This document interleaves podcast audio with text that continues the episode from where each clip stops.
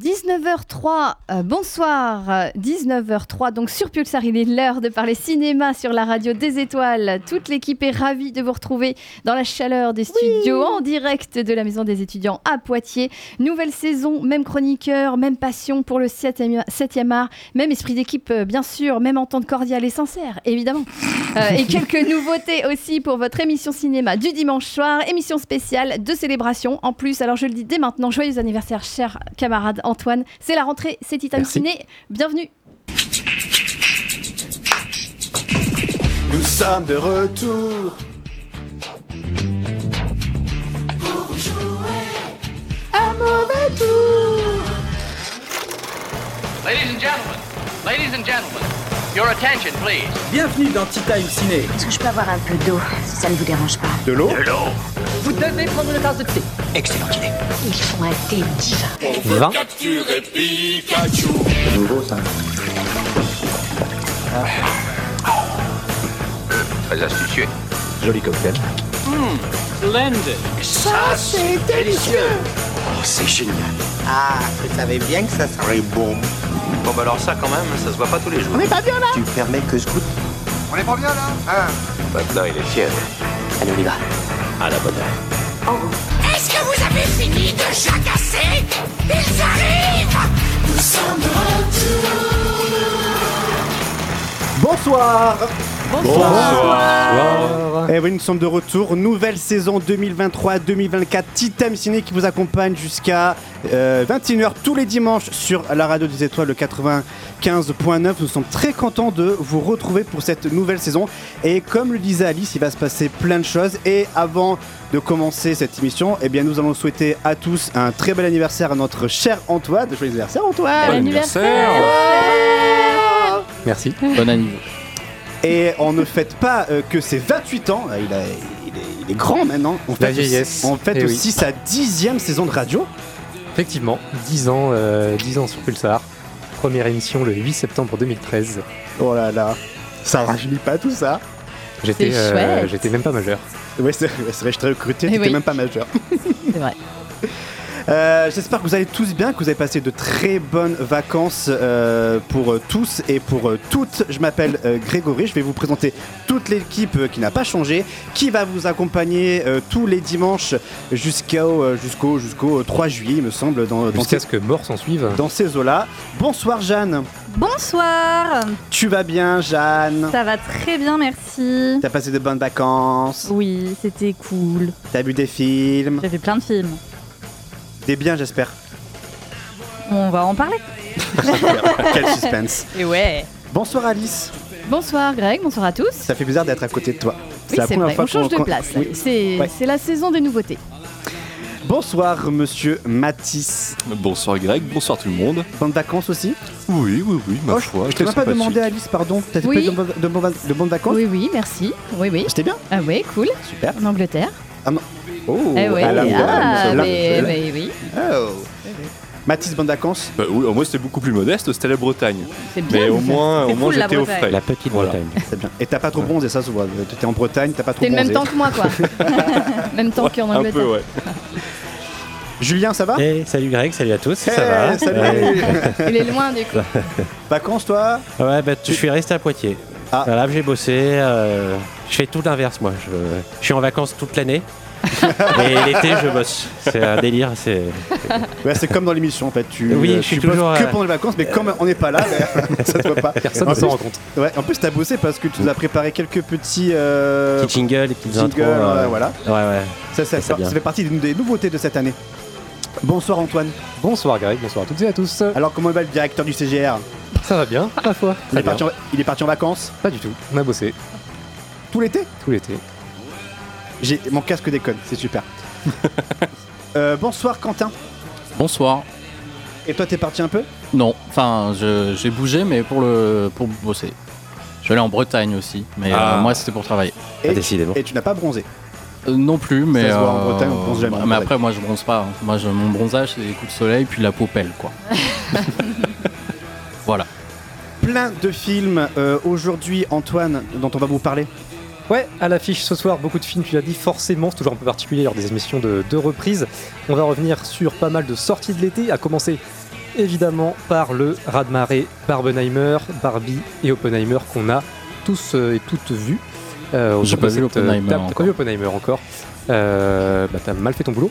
Euh, on va Ouais, aussi mais en même temps, vu vos retours, bon, on en parlera plus tard. mais- C'est vrai, c'est vrai. De la bienveillance cette saison, s'il te plaît, Antoine. Bien sûr, bien sûr, toujours. Euh, on va aussi parler de Tom Cruise versus The World, de petites tortues, de gros gros requins, euh, de voitures de course et d'une pièce de théâtre qui tourne un petit peu vinaigre. Euh, sans oublier bien sûr le point box-office de Matisse. Et petite nouveauté, Antoine, on récupère quoi comme chronique? Qu'est-ce qu'on récupère? Alors on va, on va avoir plusieurs choses. Le contest toujours ça, on le récupère, c'est pas nouveau. La bagarre, le petit jeu pour finir. Et avant le contest, une chronique. Nouveauté de la saison, tu l'as dit. Chaque semaine, une chroniqueuse ou un chroniqueur vous proposera sa chronique sur un film ou un thème qu'il aura choisi. Cette semaine, j'ouvre le bal. Après tout, c'est mon anniversaire, donc je, je- je fais ce que je veux, je me suis imposé. Tu fais ce Euh, que tu veux, même quand c'est pas ton anniversaire. C'est vrai, mais euh, encore plus quand c'est mon anniversaire. Euh, J'ouvre le bal avec du coup un film de chevet, puisque ce sera le, le nom de ma chronique, et je vais vous parler de Millennium Mambo de Wu Xiaoxian. Et ça, c'est une ancienne chronique que tu faisais euh, il y a des années. et Oui, que tu fait quelques-unes. Et que tu récupères. Donc, euh, merci d'avoir récupéré cette chronique. J'ai hâte d'entendre. Donc, le film, c'est, tu, tu le disais, Millennium Mambo. et ça sera aux alentours de 20h30. Si jamais on ne nique pas trop euh, le conducteur. Eh bien, on va pouvoir commencer cette émission avec les, euh, les films en salle. Les films en salle, on fait pas les news d'abord? Non. Eh non, Ah non, c'est on pas fait pas les news. C'est les Ok, films en salle. autant pour moi, j'étais euh, j'étais pas prêt. Et ben c'est parti. Je passe le 6, c'est vrai. C'est vrai.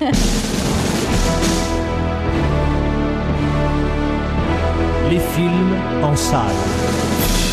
Et petite nouveauté, à chaque euh, début de chronique, on passe une petite bonne annonce. C'est ça, Julien C'est ça, une Antoine C'est ce que tu avais ouais, prévu, ouais. Antoine Ah bon, j'ai proposé un truc, euh, Julien a pris la main dessus. euh, ouais.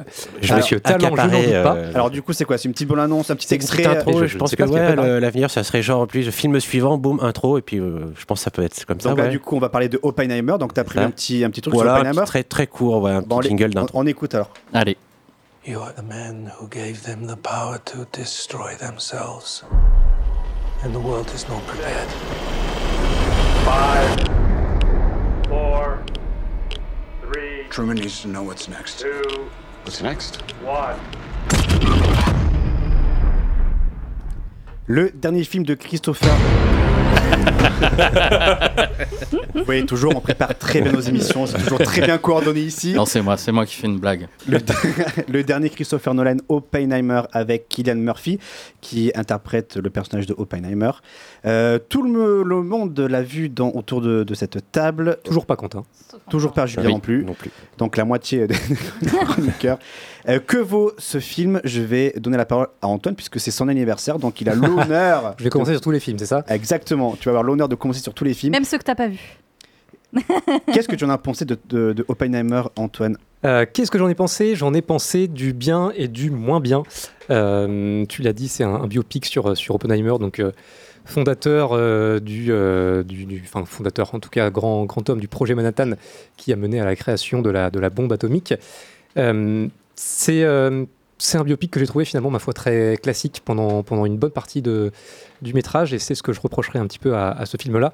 Euh, cela dit, le casting est assez impérial, ça on peut pas lui enlever. Kylian Murphy, notamment, bon voilà, fait du Kylian Murphy, il est bon, il est très bon, on l'adore, euh, ça fait plaisir. Il a du charisme en plus. Euh, Il y a plein de, de personnages secondaires qui sont, qui sont plutôt très cool aussi, alors que ce soit Emily Blunt, Matt Damon, plein d'autres noms qui apparaissent pour plus ou moins quelques secondes, mais qui sont, qui sont toujours agréables à voir.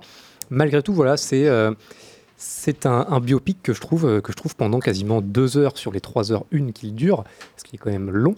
Euh, c'est un biopic que je trouve trop classique, en fait, un biopic un peu, un peu, un peu gentil, quoi. C'est, on suit la création, on suit le personnage. il, est, il est recruté, il commence à travailler, il rencontre des gens, des scientifiques, etc. Il a quelques emmerdes à droite, à gauche, et, et puis voilà, ça continue, tout va bien. Et et c'était à peu près tout, quoi. Euh, donc c'est euh, c'est un petit peu brinque-ballant, un petit peu ennuyant, je dirais, jusqu'à euh, jusqu'à l'arrivée du test Trinity. Donc, qui est la première fois qu'ils ont testé la, bombe, où là on a une séquence qui est, visuellement assez, assez admirable, bien qu'à mon sens pas si impactante que ça. Et on a le dernier tiers du film, la dernière heure du film à peu près, qui va se concentrer sur la chasse aux sorcières, on peut le dire comme ça, presque, qu'a vécu Oppenheimer suite, suite au test Trinity, euh, et, euh, et le, procès qui lui a été intenté. Et, euh, et là, pour le coup, toute cette ambiance de, procès est, est, je trouve, beaucoup plus prenante. Le rythme, la mise en scène est, beaucoup, plus, beaucoup plus saccadé, beaucoup plus rapide. On sent qu'il y a une véritable pression autour du personnage d'Oppenheimer. Il, il se permet un petit peu plus d'extravagance dans la mise en scène. Et, et- et là, ça me prend. Là, ça me chope. Mais, mais il s'est passé deux heures avant que j'ai trouvé un peu longuette. Moi, je vais te rejoindre un peu sur cet aspect euh, longuet du film, surtout sur la première heure où, euh, en fait, je trouve que le film surexplique vraiment toutes les théories, euh, tout, comment on, arrive à la fabrication de, de la bombe nucléaire. Je trouve que c'est vraiment sur, surexplicatif, euh, un peu comme les anciens films de Nolan, c'est-à-dire qu'il a toujours cette fâcheuse habitude de surexpliquer son concept, chose que l'on comprend au bout de 10 minutes, mais il met trois quarts d'heure à expliquer. Moi, je pense à Tenet, où il a mis euh, trois quarts d'heure à nous expliquer qu'en fait, Non, le temps. il, il- il sort une phrase au début pour t'expliquer le concept et ensuite il ensuite il l'applique. Il l'explique pas pendant 10 bornes. non? Ah bah, je trouve qu'il enfin, je trouve- je trouve quand même qu'il il met du temps à expliquer son film pour ensuite nous, nous faire euh, une deuxième heure ou dans, dans Oppenheimer où là j'ai vraiment vraiment adoré je suis vraiment rentré dans le film à savoir cet aspect euh, le pardon le projet Trinity comme tu le disais où là on, ressent toute la drama- dramaturgie vraiment de, les effets de la bombe nucléaire euh, ce que ça produit euh, concrètement un travail sur le son également qui est pour moi, ça a marché. C'est vraiment imposant le travail sur le son. Pour ensuite euh, arriver sur une troisième heure euh, avec euh, cette, cette histoire de procès, où on le disait hors antenne avec, avec Jeanne, où là, on, on- on- on nous demande plus ou moins de nous placer sur est-ce qu'il a, euh, est-ce qu'il a eu raison. du bonhomme, en fait. Pardon, oui, c'est ce qu'on pense sur sa psychologie. Est-ce qu'il a eu raison de le faire ou pas, sachant que s'il n'avait pas fait, ça aurait peut-être été les Japonais ou les Russes qui auraient avant lui fa- fabriqué cette bombe. Donc cet aspect manichéen de, du film m'a un peu m'a un peu ennuyé. Je trouve ça trop long. Donc trois heures pour moi c'est vraiment vraiment étiré. Et je crois que Alice, euh, tu es plutôt euh, d'accord avec Oui. ce que je dis plus ou moins. Sur la, long- sur la longueur, c'est vrai que moi j'ai un peu subi quand même. Euh, le sujet m'intéressait moyennement déjà euh, dès le départ. Euh, moi j'y allais surtout pour les acteurs. Bon, pour Nolan, parce que j'ai suivi un petit peu son travail, bien que les derniers, je trouve quand même que, que, que, que Nolan, souvent, et depuis, depuis peut-être Tenet, même peut-être depuis Interstellar, manque quand même globalement de modestie. Mais effectivement, la longueur, moi, m'a dérangé. Moi, ce que j'ai aimé, c'est bon, Kylian Murphy, évidemment, mais euh, je dirais même plus Robert Downey Jr., qui est, qui est quand même un acteur formidable. Enfin, moi, j'ai trouvé que, pour le coup, Kylian Murphy, on le sait, c'est un acteur qui est très charismatique, qui, qui, est imprégné de ses rôles à chaque fois. Mais Robert Downey Jr., là, euh, euh, je le savais aussi, mais là, il livre une performance encore, encore plus extraordinaire, je trouve, parce qu'il il prend le temps, parce que c'est un, film qui est long, et du coup, il, il prend toute sa place. Après, effectivement, comme tu l'as dit Antoine, la séquence de la, du lancement de la bombe atomique est, est- est quand même assez, moi j'ai trouvé qu'elle est quand même assez impressionnante. C'est, j'attendais ça, euh, et- je pense que euh, tous les tous les spectateurs euh, attendent cette séquence-là. Et, euh, et c'est vrai que c'est assez impressionnant parce qu'il y a un travail sur le son qui est très qui est très prenante où on est tout de suite immergé dans, dans, dans cette scène-là. Et puis, euh, moi, après, le, oui, le côté procès m'a un peu ennuyé. Ennuyé, euh, oui, ça m'a ça ennuyé. Et puis, euh, moi, j'ai trouvé intéressant euh, plutôt la partie psychologie du personnage. Comment il en est arrivé là, euh, comment ça l'a dépassé, toute cette histoire. Entrer dans l'histoire, oui. découverte scientifique, oui. Mais après, il y, y a tout un pan comme ça qui l'a dépassé. Et il a une psychologie qui est, euh, qui, est- très, très imprégnée, qui est très compliquée. Il est quand même un peu, un peu euh, psychologiquement euh, embarrassé de, plein de choses, euh, ce, ce personnage. Donc ça, c'était intéressant. La partie procès, j'ai trouvé ça un petit peu long. C'est... euh, c'est d'après euh, ce film est tiré d'une d'un roman hein, qu'il a euh, qui- qu'il avait lu et dont il s'est euh, dont, il s'est imprégné Nolan. Euh, c'est euh, The euh, American Prometheus The Triumph as the Tragedy of Robert Oppenheimer euh, donc qui avait été récompensé par un prix Pulitzer. Donc il voulait vraiment euh, plonger le spectateur dans dans, dans ce film-là à travers ce, ce roman. Donc, ceci peut-être explique cela par rapport à ce qu'il voulait- a voulu mettre, euh, mettre en scène, mais euh, moi j'ai trouvé quand même globalement que c'était que c'était trop long. Voilà. Mathis, est-ce que toi tu nous rejoins ou Pas du tout, pas du tout. Moi, j'ai euh, j'ai beaucoup apprécié le film et ça faisait un moment que j'avais perdu un peu Nolan depuis Dunkerque. euh, je trouvais qu'il se perdait un peu, un peu dans sa mé- mégalomanie. Voilà, euh, Tenet euh, était sympathique pour certaines scènes d'action, mais son concept était un peu farfelu au final. C'était du voyage temporel sans en être. Euh, et euh, là, j'ai trouvé que ça marchait plutôt bien comme biopic. Euh, on retrouve ces gimmicks d'écriture, c'est-à-dire d'avoir différentes lignes temporelles qu'il euh, mêle en même temps pour créer en gros une sorte de thriller, parce qu'au final c'est un peu ça, c'est un, thri- un thriller où euh, Oppenheimer se retrouve euh, voilà, face, euh, face à Lewis Strauss, où euh, il doit se justifier, puis en même Ouais, temps... ça se transforme en thriller politique Voilà. à la fin Et ça, en fait, ça, ça tend à étudier cette figure qui est un peu paradoxale, Oppenheimer. Est-ce que, voilà, c'est à la fois un génie, mais en même temps un peu mégalomane? Donc le film arrive à retranscrire toutes les failles du personnage et toute la complexité du personnage. Euh, moi, je trouve que les trois heures sont passées relativement vite. Euh, c'est vrai que je préfère euh, la dernière séquence, enfin la, la- la- la troisième partie du film, dont, après le, le test de la première bombe nucléaire, où, euh, où ça se transforme vraiment en film de procès et où Robert Downey Jr. vraiment, comme tu l'as dit, Alice, il, a- il est absolument impérial. On avait oublié que c'était un bon acteur. Après ses quasiment 15 ans passés chez Marvel, il a redécouvert ce qu'était euh, l'acting et le cinéma. Euh, alors voilà, je trouve que sur le scénario, sur son écriture et sur les thématiques développées, le film est fascinant. Toutefois, moi j'ai un petit bémol, euh, c'est sur la forme. Alors la photographie est absolument magnifique, mais euh, moi j'ai un problème avec la mise en scène de Nolan, c'est qu'il filme tout de la même manière, c'est que tout est filmé en plan moyen. Euh, si on reprend ses films précédents, euh, que ce soit un film historique, un film de science-fiction ou un film de super-héros, il va tout filmer avec les mêmes intentions de mise en scène. Et ça commence un peu à m'énerver. Parce qu'il y a quand même un travail de photo à chaque fois sur ces films qui est, qui est magnifique. Mais on a l'impression qu'il n'y a pas du tout d'intention derrière sa mise en scène. Et ça commence à devenir un peu frustrant. Et je pense que c'est ça qui manque au film pour que le film soit vraiment impactant et ait quasiment un statut de chef-d'œuvre. Donc, un peu euh, plus d'originalité dans sa mise en scène Ouais, un peu plus d'audace Un peu plus d'audace, un peu plus de variété, euh, du plan séquence, des choses en fait, des plans qui fassent sens. Voilà, c'est tout.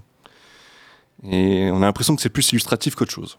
Plus, euh, après, ça, ça se veut aussi, euh, peut-être qu'il veut un aspect documentaire, tout ça, pour, parce que c'est quand même une histoire fondatrice hein, pour notre monde. hein. je veux dire, c'est quand même l'histoire d'un mec qui a chapeauté un projet qui a- nous a Oui, permis oui. par la suite de, savait pas s'autodétruire. s'ils- Il ne savait pas s'ils allaient littéralement euh, détruire l'humanité ou pas. Voilà. C'est euh, c'est quand même pas rien. Quoi. Et, euh, mais ouais, non, je te rejoins sur ce côté-là un peu, un peu plat de, de la mise en scène de Nolan et notamment sur ce film-là. C'est ce que je lui reproche.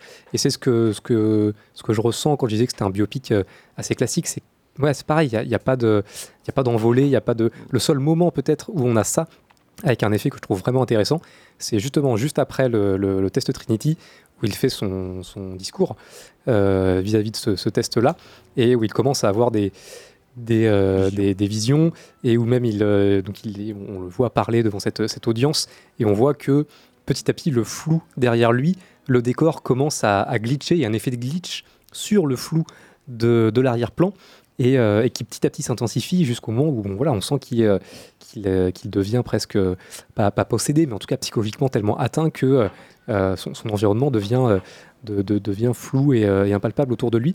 Et là, je trouve qu'en termes de mise en scène, là, il se passe un truc. Et, et ça, c'est peut-être le seul moment où je l'ai ressenti devant le film. Et même le test Trinity en lui-même, il y y a un jeu sonore, il y a, y a de la technique, c'est joli, mais il n'y a, pas ce truc, ce truc en plus qui fait que, que moi, ça, ça atteint mes tripes, quoi que ce soit. Non, je, regarde la séquence, c'est joli, mais c'est tout. Et, euh, euh, c'est ce que je reproche à, ce film-là, c'est ça, c'est qu'il est, euh, il est trop plat, il est très beau, effectivement, c'est euh, joli, c'est sympa, c'est intéressant, c'est vraiment très intéressant, mais, euh, mais c'est tout, il manque un truc. Et, puis en plus, effectivement, il, manque des choses. Et par contre, il y a peut-être ouais, peut-être bien 45 minutes qu'on aurait pu couper, un, peu, un peu dégrossir dans, dans le tas pour, pour assouplir un peu tout ça. Quoi. Je vois la tête de Jeanne qui, euh, je pense, est d'accord avec toi sur le fait de, de couper 45 minutes du film. Toi, Jeanne? Ah non, mais moi, ça a été une séance calvaire en fait. Parce que euh, j'ai. La première heure et demie, j'ai regardé mon téléphone. Au bout d'une heure et demie, j'avais l'impression que ça faisait 4 heures que j'étais dans la salle. Et j'en pouvais plus, vraiment, j'en pouvais plus. J'avais qu'une envie, c'était de me barrer. Et, euh, effectivement, après, je vous rejoins. Euh, sur la fin du film, la partie procès, j'ai trouvé ça vachement intéressant. Et j'ai trouvé ça beaucoup plus intéressant. Mais effectivement, sur la première heure et demie, il y a des scènes, elles sont là, elles n'apportent rien. Il y a, il y a- il y a, hum, sans, sans, sans spoiler ou quoi que ce soit, pour moi, il y a des scènes, elles n'ont pas lieu d'être, elles, ne, elles auraient gagné à être faites beaucoup plus subtilement. Et, euh, et on aurait gagné ouais, bien une demi-heure sur le film. Quoi. Là, tu, là tu, parles, vraiment- pardon, tu parles vraiment de la relation entre euh, Oppenheimer et. euh, après, on peut. c'est- C'est c'est pas un spoil, mais entre. euh, je me Je rappelle plus de son nom à elle, mais le, le, Interprété le par, personna- euh, le Florence personnage inca- incarné par euh, Florence ouais, Pugh. voilà. voilà. Parce que ça a un impact après lors du procès. Oui, Vu qu'elle est sympathisante. Ouais, mais tu vois, pour, pour moi, c'était juste euh, une, euh, une raison de la mettre à poil dans le film. Ah oui, alors par contre, oui, cette scène-là. Je euh, trouve ça. Il y a, il y a- enfin, il y a une genre, scène de sexe. Elle, ouais, est, où- elle, est, elle apparaît quoi 4-5 fois? À chaque fois, sur, sur 4-5 scènes, 3 fois elle est à poil.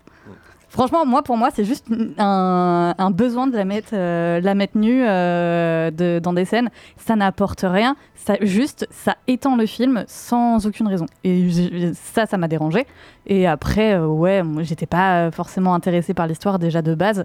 C'est vrai que j'aime bien cette partie procès, cette partie procès où justement, c'est presque à toi de choisir si t'aimes bien ou si t'aimes pas le personnage.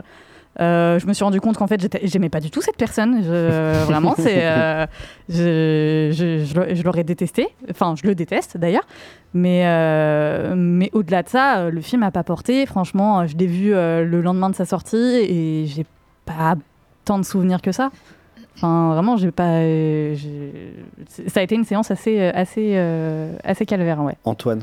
Juste pour, euh, pour revenir sur les, les personnages euh, féminins, que ce soit Florence Pugh ou même Emily Blunt, euh, je vous rejoins et je te rejoins sur, euh, sur le traitement des personnages féminins qui est, euh, qui est assez compliqué dans ce film-là et qui est globalement assez compliqué dans le, dans le cinéma de Lona- Ah oui. Nolan. Oui, pardon, oui, tout à fait, de oui. manière générale, ça clairement, l'écriture des personnages féminins, c'est, on on sent que ça ne l'intéresse pas ou très peu et que c'est fait de manière très euh, peu avantageuse en tout Ce cas. l'intéresse, c'est le boule d'Anatawe sur la, la batte euh, moto, quoi. Oui, voilà, par exemple.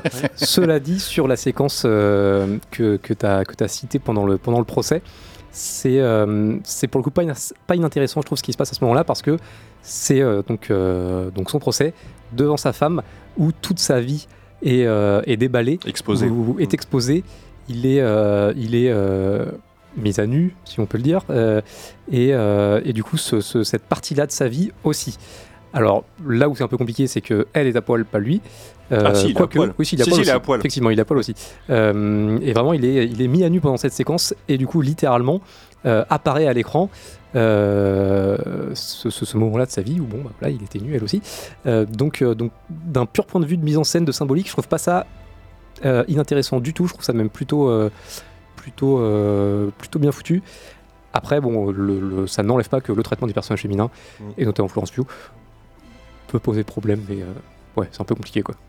Ah, Après, sa prestation est quand même solide. Comme ah oui, celle non, mais par contre, c'est une très bonne actrice, il n'y a pas de Comme- souci. ouais, hein, comme celle d'Emily Blunt à qui chaque est fois, à chaque fois qu'elle hein. apparaît, voilà, Mm. toutes les deux, à chaque fois qu'elles apparaissent, elles crèvent l'écran, il n'y a pas de problème. Mais, euh, mais effectivement, l'écriture des personnages. bah, Je crois qu'il s'en est excusé en plus Pas euh, de- terrible, du hein. traitement de Florence Pugh en disant qu'il aurait aimé peut-être euh, faire mieux.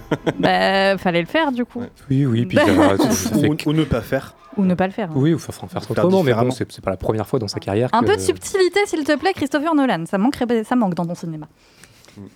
Et d'audace dans ta mise en scène aussi. Ça, c'est un conseil que Mathis te donne. et Peut écoute, mieux faire. et écoute Mathis parce que je te jure que lui, c'est un balèze niveau cynique. Donc écoute-le parce que lui, il est balèze. Donc, euh, on est un peu mitigé sur Oppenheimer, euh, j'ai l'impression, euh, notamment sur sa longueur, on va dire, et sur euh, la mise en scène. Mathis. Alors moi, mise à part- la mise en scène est très bien, mais bon, il aurait, ça aurait pu être un peu plus audacieux. Mais globalement, moi, j'ai beaucoup aimé le film et pour moi, c'est un, de mes, un de mes films préférés de l'année pour le moment. Voilà. Ah oui. oui. je, je l'ai- oui, non, mais oui, oui, je le dis clairement. Voilà.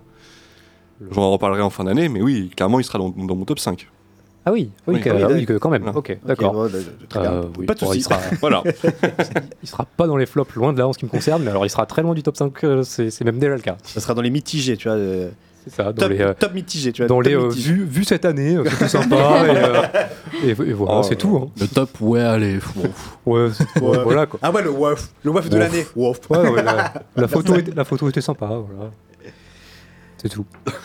Un film de Christopher Nolan, Oppenheimer, que vous pouvez encore retrouver, je pense, dans les salles de cinéma. Tu Oui. le diffuses Oui. encore, Ouais, euh, ouais, toujours. Et, euh, et on en reparlera, mais encore, euh, encore euh, aujourd'hui, il continue de plutôt bien fonctionner. hein. Il a une belle carrière et euh, il tient sur la durée. ouais.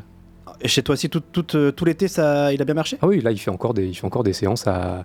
Dimanche dernier, il a fait une séance à 50, hein, ce, que- ce qui est pour un film qui est sorti il y a, Il y a deux mois à peu près. deux mois maintenant, ce qui est plutôt pas mal. Il fait encore des séances à 20, 30, 40. euh, pff, c'est non, non, large. Ça tient bien. Euh, vous pouvez donc retrouver dans toutes vos salles de cinéma si vous n'avez euh, toujours pas vu. En plus, il cartonne, je crois qu'il a 700 millions. euh, à Plus peu- de- il a plus de 800 plus, millions. hein. Plus Bon, euh, Mathis, Il nous fera, approche, il, approche, il approche les 900 millions.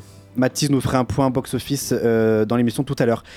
Pause musicale, on va terminer cette chronique en écoutant donc un extrait euh, de la bande originale de Oppenheimer. C'est laquelle? Qui a choisi? C'est Can You Hear the Music de Ludwig Göransson, du coup, qui a fait la bande originale du film. Et on se retrouve pour parler de Mission Impossible 7 euh, juste après. On est là jusqu'à 21h dans Titan Ciné sur Radio Pulsar.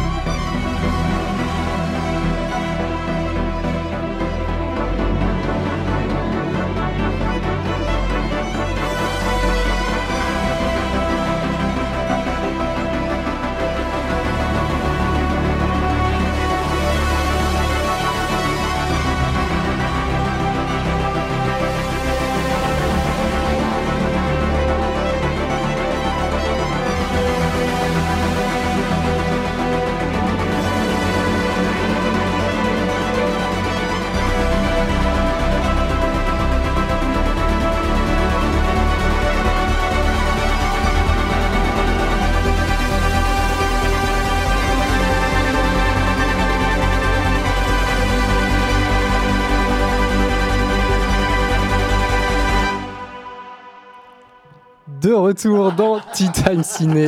Vous êtes bien sur Radio Pulsar. Si personne n'avait rigolé, ça passait crème. hein. Non, mais oui. Alors, Greg, on lui dit il reste 10 secondes, sois prêt. Et il me pointe du doigt en disant c'est toi qui reprends. Allez. Euh, donc je reprends Donc avec sachez qu'il n'y a pas du tout de changement dans cette émission. C'est toujours aussi bien préparé. Euh, on discute, on discute, et là, on, on prend Il qu'il reste reste 10 10 secondes. secondes. Je suis en train de demander comment s'était passé la rentrée Moi, pour j'avais, Elliot. moi, j'avais prévenu qu'elle n'était pas longue. Et comment, comment s'appelait cette euh, chanson, du coup, euh, Jeanne Can You Hear the Music de Ludwig Göransson. Voilà, c'est ce qu'on vient de s'écouter, du coup.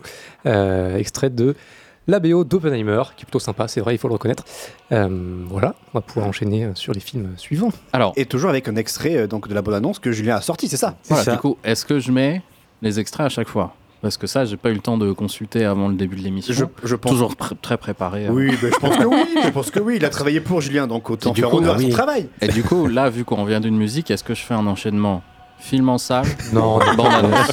moi, moi j'avais proposé ça justement pour qu'on arrête de mettre le jingle film en salle qui a 15 ans et que et qu'il faudrait changer un jour. Donc, Après, écoute- faites ce que vous voulez. Écoutons le producteur Antoine. euh, Moi, je propose, c'est tout. Mais il a Antoine, il a bossé tout l'été, donc du coup, faisons-lui honneur à un moment donné. Et en plus, il faut, il faut reconnaître que son nouveau jingle, enfin, pardon, son nouveau euh, Logo. logo. est excellent. Allez voir sur nos réseaux sociaux, sur Twitter, il est trop beau. Oui, parce que encore une fois, euh, visuellement, la radio, c'est voilà. mais- T'as dit quoi Encore une fois, visuellement, bon, c'est Non, difficile mais allez voir sur nos réseaux sociaux. Vous pouvez nous suivre hein, sur notre Twitter at Ciné et vous pouvez euh, en même temps réagir à ce qu'on dit.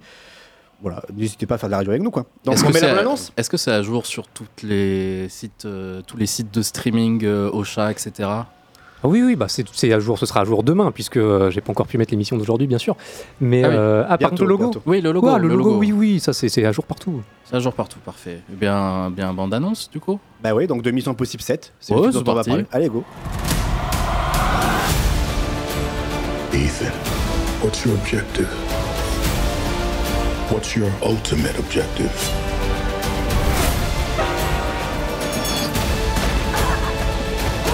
Your life will always matter more to me than my own.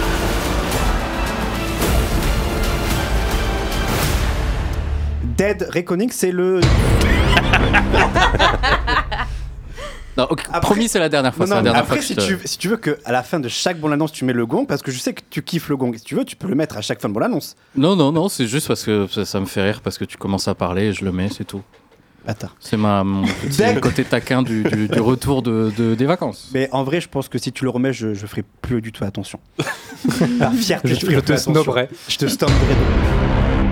Dead Reckoning, partie 1. partie 1, parce qu'il y a la partie 2 qui va arriver euh, l'année euh, Oh, l'année prochaine. oh, pas Non, tout de suite, hein. Pas tout de suite, hein. Ah bon ça, a, ça a été reporté Bah, avec la grève. Grève euh, des scénaristes, tout ça, bah, tout ça. bon. Pourtant, Tom, il a voulu négocier, mais ça n'a pas marché. hein. C'est Christopher McQuarrie qui encore s'y colle à cette nouvelle euh, mission euh, impossible, toujours avec euh, Tom Cruise. Euh, toute l'équipe l'a vu ce film, à part Julien. Euh, Qu'est-ce qu'on en a pensé? Je me tourne vers euh, Alice. Moi, j'ai trouvé que c'était un Mission Impossible très réussi. C'est 2h45 euh, de scènes d'action euh, assez époustouflantes. Alors, moi, j'avais hum, euh, vu la bande-annonce un petit peu qu'un œil parce que je voulais pas trop découvrir. Mais je trouve qu'en termes de scènes d'action, en termes d'histoire, on est à un niveau un peu plus élevé que, les derniers James Bond que j'avais pas aimé. Enfin, que j'avais pas plus apprécié que ça. J'avais pas aimé le mot, peut-être un peu fort, mais. Et, hum, là, c'est vrai que bah voilà, on a encore un Tom Cruise impressionnant, de force physique. euh, euh, c'est quand même assez, euh, assez incroyable, d'une jeunesse éternelle. On ne sait pas euh, ce qui se passe, mais a certainement trouvé une fontaine de Entre jouvence, Keanu ou j'en sais rien. et lui, je Ouais, sais pas. Il y a quelque chose. Mais en tout cas, ouais, 2h45, euh, une histoire, un scénario qui est assez agile, assez bah, dans l'air du temps, moderne, autour de l'intelligence artificielle. Euh, même si parfois on décroche un peu, on sait pas trop euh, ce que c'est. bon, c'est pas grave. Euh, Il y a un truc dans un sous-marin. Bon, ok. Mais après, euh, bon, euh, il y a Tom Cruise, il y a toute sa bande. euh, euh, où on est, on, on est vachement, euh, on est vachement attaché à cette bande aussi là de de- des missions impossibles. Et euh, je trouve qu'ils ont une cohésion euh, assez parfaite maintenant depuis le temps. Et hum, moi j'ai trouvé euh, voilà j'étais happée dès, dès les premières secondes. Et, et je trouve que c'est assez incroyable de, de faire des films d'action comme ça du, de, de- avec des scènes hyper réalistes la, la scène dans le train. Alors évidemment la fameuse scène où il saute en parachute de, De la falaise. moto- de, de la falaise sachant qu'il qu'il n'a pas fait il l'a pas fait qu'une fois hein, il l'a fait je sais pas combien de fois parce qu'il trouvait que c'était pas assez bien réussi euh, donc apparemment il l'a fait au moins 6 ou 7 ou 8 fois Il se faisait kiffer plus, C'est- vraiment, il en fait. Il s'est dit putain ça il va falloir que je le fasse parce que mes équipes euh, elles vont elles vont trouver ça formidable et puis voilà ben, c'est très égocentré hein, tout ça mais Comme le mais, saut avec euh, son. C'est sûr, il a, il, a, il a- il a dû faire Oui. 300 fois le gars, en Oui, fait, oui. pour- juste pour le kiff. hein. Mais, mais, mais il n'empêche que c'est formidable. Ça, ça, ça donne un, un aspect, une profondeur au film, moi je trouve, en termes de, de scènes d'action qui est incroyable. Je veux dire, on voit qu'il n'y a, il y a aucun fond vert, il n'y a aucun. euh, euh, Enfin, il n'y a aucun fond vert. Il y a-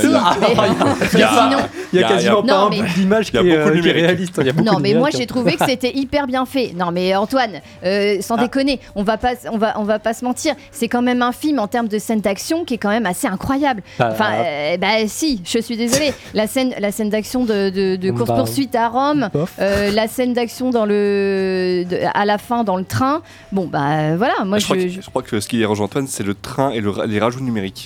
Euh, alors non, non, mais alors du coup, moi, c'est que, c'est que. Mais je veux dire, si on est pointilleux comme ça sur ce film-là, non, non, non, mais on- ça, le- les rajouts numériques, sont- en vrai, c'est- c'est- on s'en fout, c'est pas très grave. Euh, Alors que pour le coup, le train, euh, si t'as pas aimé, c'est dommage parce que Mission Impossible avec l'Eurostar, il y avait déjà eu un, un très bon combat sur un train. Mais oui, mais en fait, c'est un peu ce que je reproche moi à ce film-là, c'est que euh, je trouve que justement toutes les séquences d'action qu'il y a dans ce film-là, on les a déjà vues euh, mille fois et je trouve en mieux. Euh, et, et vraiment, je, je trouve que le Bon, scénario, tu où disais- ça? Alors, en fait, Si tu me la- dis Fast and Furious 10, euh, non. je des fenêtres. hein, bon. non, non, mais alors mais- pour le coup, j'ai vu le film une semaine après un autre et je trouve qu'en comparaison, il pêche. Euh, c'est Indiana Jones. Je suis désolé. Ah, Moi, je trouve que je trouve que la Aïe. séquence de course poursuite Ah oui. d'Indiana Jones est meilleure, est plus sympa, et mieux faite. Je trouve que la séquence de baston sur le train est meilleure dans Indiana Jones et, euh, et, et ainsi de suite. Et la séquence, la fameuse séquence du saut euh, euh, à moto est amenée pendant 10 plombes euh, par une course en moto. Ça, ça dure, il y a 10 minutes de, euh, de, euh, de, de- de mise en scène, de mise en préparation pour ce saut-là. Et c'est un saut qui est très impressionnant. Mais cinématographiquement, bah, je veux dire, j'en prends pas plein les yeux, quoi. Je trouve que ça tombe un peu comme un Moi, pétard je, mouillé. moi- moi, je te rejoins pas. Et- Je, je trouve vraiment que le, le saut avec euh, la tension euh, de, de, de, bah, de la, de la péripétie voilà, qui, que, que l'on suit au fur et à mesure de, de la scène, quand euh, Tom Cruise s'élance, il y a plus un seul bruit. T'as le souffle, on entend même le souffle, et après ça retombe, et je trouve que Et ça en jette. Après, boum, aïe Non mais je, non, mais je trouve Non, que ça non, mais après, non, mais après, il y a, y a un- y a un autre- Aïe il y a un Mais autre moi, je- plan, il y a un autre plan à la première personne qui qui est- qui est, euh, plutôt bien foutu. Et hop, il coupe. Et en fait, on récupère le, le résultat de ce saut euh, trois minutes plus tard, où on le récupère Oh, dans le train. Et, euh, et en fait, même ce saut, il est, il est coupé en plein milieu. J'a- J'aurais voulu que ça dure beaucoup plus, enfin, à la limite, plus longtemps qu'on qu'on le suive à la première personne ou quasiment ou un peu de loin. Mais en fait, je, je trouve moi que ce saut, il, il- il tombe un peu comme un pétard mouillé dans le film. hein. Il y a des, il y a même des séquences d'action. Tout n'est pas acheté dans le film, hein, loin de là. C'est pas un mauvais film, hein. mais euh, mais je trouve que c'est loin d'être la meilleure séquence d'action du film. ce, ce saut, hein. il y a il y a des séquences qui sont beaucoup plus sympas, beaucoup plus impressionnantes dans ce film-là. Et, euh, et après, oui, non, moi ce que je reproche, c'est qu'en vrai, j'ai trouvé ça sympa, mais, euh, mais déjà vu et, et rien, de, rien de nouveau, rien de rien d'exaltant. euh, et, euh, et au final, les séquences que j'ai préférées, c'est celles où il y a peu d'action. C'est la séquence dans l'aéroport qui est très bien construite, Et qui est très fun, qui est assez géniale. En termes de montage et tout. euh, et là, ouais, je suis pris. Mais par contre, dès que ça part dans l'action, ben, moi, je suis désolé, mais j'ai vu, euh, j'ai vu ces scènes-là déjà, et en mieux ailleurs. hein. Mathis. Ah, moi, j'ai surkiffé. Vraiment, moi, c'est mon blockbuster de, de cet été. Euh, déjà, de une, parce que je trouve que c'est mieux écrit que le précédent. En même temps, le précédent, ils sont partis en tournage sans script, ils ont écrit au fur et à mesure. Euh, alors, c'est peut-être moins riche en action. Alors là, ils ont, ils ont trois grosses séquences. euh, donc, euh, celle à Rome, en plus, après, il y a le train et il y en a une. euh, Venise, euh, il y a aussi celle à Venise. Donc, il y a trois grosses séquences où ils ont mis tous leurs efforts dessus. Et euh, je trouve que la course-poursuite à Rome, on, on en parlait tout à l'heure Ouais. par rapport à Fast and Furious 10, mais ça met une tartasse Ah bah, ça l'éteint, hein.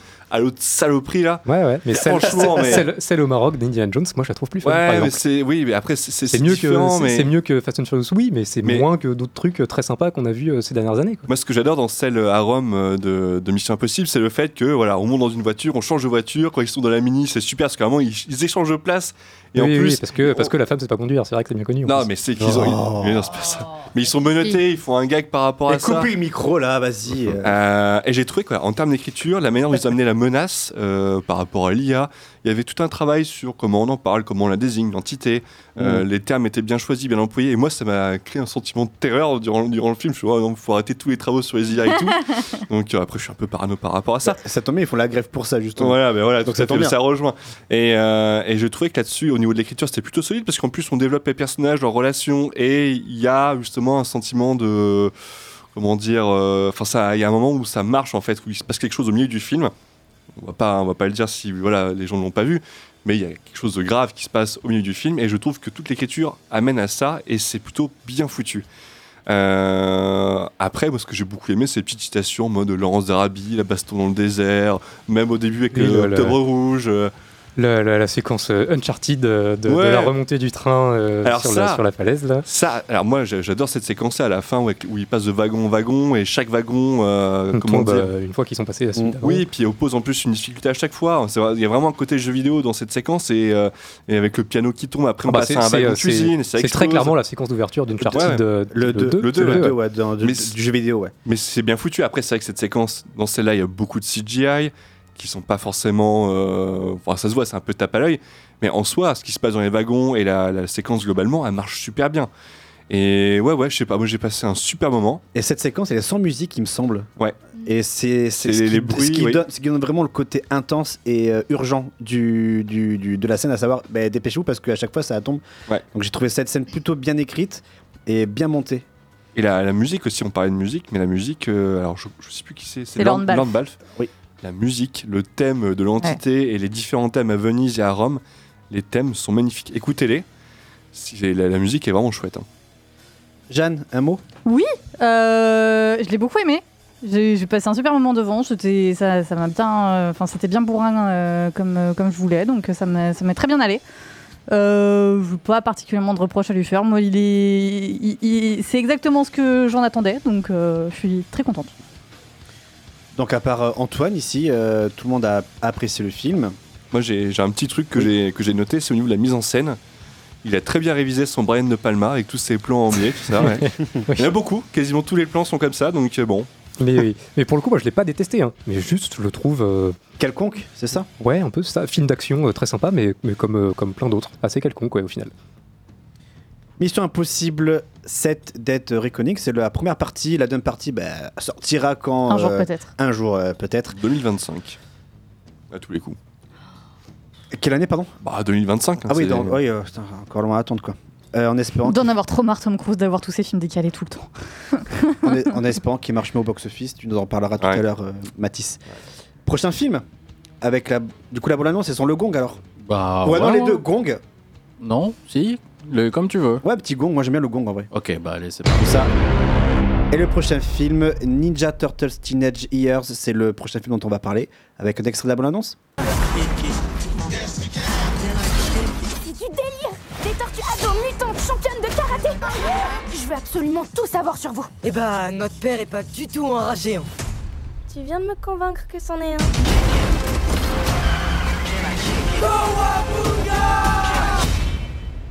Julien et Jeanne euh, ont vu ce film ainsi que moi, je l'ai vu. Euh, Julien, puisque tu n'as toujours pas ouvert ta bouche depuis le début de Eh l'émission. oui, je suis très calme. T'as vu C'est ça très calme en ce moment. C'est... Ah Bah, bah, du coup, je te réveille. Euh, alors, qu'est-ce que tu as pensé de ce film? En plus, je crois, je crois que tu en avais déjà parlé euh, De- l'année dernière que tu voulais voir ce film. Euh, non, je- non, non, Non on avait parlé de Tortue Super. Ninja et euh, en gros, c'est que vous disiez que la, la VF, en fait, j'avais, j'étais un peu le parangon de vertu Ah, Ça, parce que apparemment la VF oh, serait désastreuse, voilà. Oui. Et, euh, et du coup, on, voilà, on en Oui. avait parlé à ce niveau-là. Du coup, oui. Euh, Alors, mais je tu as- l'attendais pas spécialement et donc je l'ai vu.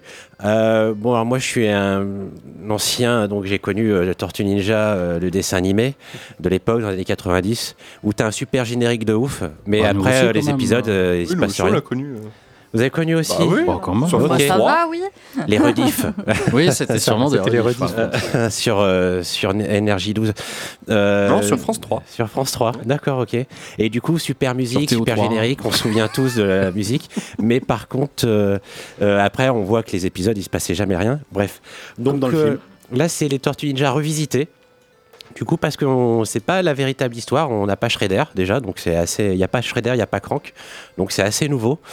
Euh, on retrouve les Tortues Ninja adolescents, et ce qu'on n'avait pas ce- cette sensation avant, euh, notamment bah, dans la série d'époque et dans les films aussi, parce qu'il y a eu des films dans les années 90, bon, qui sont vraiment pas terribles. hein, vrai, bon, bref, Euh, petite parenthèse. Donc effectivement, ça redonne un petit coup de neuf aux Tortues Ninja, puisque c'est quand même pas mal fait. Alors moi, je suis pas suis pas non plus tombé amoureux euh, du film. Je trouvé quand même assez sympa. Surtout que bah il y a cette mode de, ce style graphique animation euh, 2D 3D mélangé qui est un peu euh, très populaire euh, euh, depuis quelques années. Euh, bref, c'est bien fait, c'est assez dynamique. Euh, on retrouve les Tortues Ninja, euh, on va retrouver Splinter et on va retrouver des nouveaux méchants, des mutants, voilà, qui, qui, ont passé le, côté, qui sont du côté obscur. Bref, j'ai pas spécialement plein de choses à dire puisque je l'ai pas spécialement, j'ai pas été subjugué.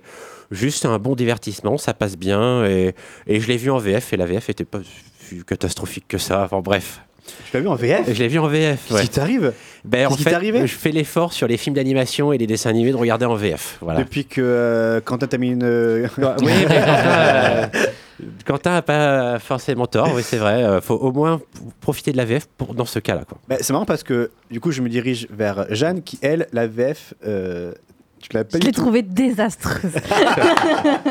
en fait, c'est pas la VF qui pêche parce que c'est pas les voix du tout des acteurs. Je trouve que les voix correspondent assez bien. C'est la- c'est la- l'adaptation que j'ai trouvée assez désastreuse. Euh, bon, après, le film, je l'ai vu il y a pff, un mois et honnêtement, je m'en rappelle plus très bien. Mais je sais que pendant le film, vraiment, ça m'a sorti parce que j'ai- vu des mimiques d'adaptation euh, vraiment de films, euh, de films pour enfants de 10-12 ans en 2023 et j'étais en mode, Pff, là, c'est dur quand même. Euh, après, au-delà, en fait, bon, c'est vraiment pour moi le, le- le- le défaut du film. Après, Qu'est-ce au-delà, que de- qu'est-ce que tu entends par là Du coup, tu as des exemples? Là, franchement, euh, je, je saurais même pas t'en ressortir. Ah, C'est ça qui est horrible en fait. C'est que vraiment, pendant le film, je sais que ça m'a dérangé, mais je serais incapable de sortir euh, une, vraiment une adaptation qui m'a. Là, comme ça, dans l'immédiat, je, je serais pas capable. Ok. Après, je sais pas comment est la VO. Je l'ai- enfin, j'ai pas vu, fatalement, j'ai pas vu le film en VO, donc du coup, je sais pas si euh, les dialogues en VO sont tout aussi désastreux, et si c'est le cas, au secours. Euh, mais mais au-delà de ça, par contre, euh, je suis assez d'accord sur l'animation. L'animation est très très cool. Ce qui est un peu dommage, c'est qu'il arrive après Spider-Man et que du coup, quand tu as vu Spider-Man, bah, l'animation de- des Tortues Ninja, elle impressionne pas tant que ça. Mais, mais ça reste quand même très plaisant à voir. C'est hyper graphique, ça pop de partout. C'est quand même hyper, hyper sympa. Le scénario est pas terrible. Enfin, c'est c'est une histoire de Tortues Ninja. Alors, effectivement, tu disais, il n'y a pas Shredder, mais euh, il y, a, il y, a, il y a des méchants et les tortues, elles les affrontent. Et voilà, ça va pas plus loin. Donc, euh, c'est un petit film d'animation euh, sympa, mais sans plus, quoi. Allez voir en famille, je pense surtout avec les Ouais, enfants. c'est ça. c'est- s'adresse quand même à. c'est- vraiment pour un public jeune, pour le Voilà, coup. pour les ados, ouais. euh, Moi, j'y suis allé avec euh, les enfants du centre euh, de loisirs là. Euh, et en fait, eux, ils ont plutôt aimé parce qu'effectivement, ça s'adresse, comme tu dis, C'est hein. leur âge. Quoi. Ils- Donc, ils avaient entre 7 et, 7 et 10 ans. C'est ça, C'est ouais, leur âge. Quoi. Par contre, moi, j'ai trouvé le film un peu sombre. J'arrivais pas trop parfois à distinguer vraiment euh, qui était qui, qui faisait quoi. Je trouvais vraiment que la photographie du film était un, un peu trop sombre. Après, peut-être parce qu'il était vraiment beaucoup dans le sous-sol. et- Donc, euh, bon. Ça se passe beaucoup de nuit aussi. Voilà, donc euh, j'ai trouvé dommage qu'on ne voilà, on n'arrivait pas trop à distinguer, euh, à différencier les différents personnages dans le film. Mais après, voilà, c'est plutôt de bonne facture. Voilà, ça, c'est c'est le- premier de l'année. Euh, C'est ça- c'est après le succès de Batman, ils se sont dit euh, Tortues Ninja, Oui, Batman.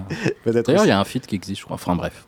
Ah, J'ai un petit plus pour le film quand même, c'est le, les références euh, des musiques des années 90. Quoi. Ah bah déjà, Par on, l'entend dans la Oui, bande-annonce, mais contre, un- film avec A Tribe Called Quest comme, euh, comme BO ne, ne peut pas être complètement un mauvais film. Parce que putain, si, si c'est que du, si c'est si que voilà. beaucoup de rap 90 américain comme Au ça. niveau là, des musiques, quel vraiment, là, c'est vraiment un point positif pour Quel le film. plaisir. A Tribe Called Quest, un des plus grands groupes de rap de, de l'histoire du rap américain. Ninja Turtles Teenage Years, je pense qu'il est encore, en- à mon avis, disponible euh, autour, autour de chez vous. Allez-y en famille. euh, c'est plutôt, euh, c'est plutôt sympa à regarder. Allez, le prochain film, Quentin. En eau très trouble, The Meg 2. C'est le prochain film. Jonas, we've got company. That's the biggest Meg I've ever seen. Biggest meg anyone's ever seen.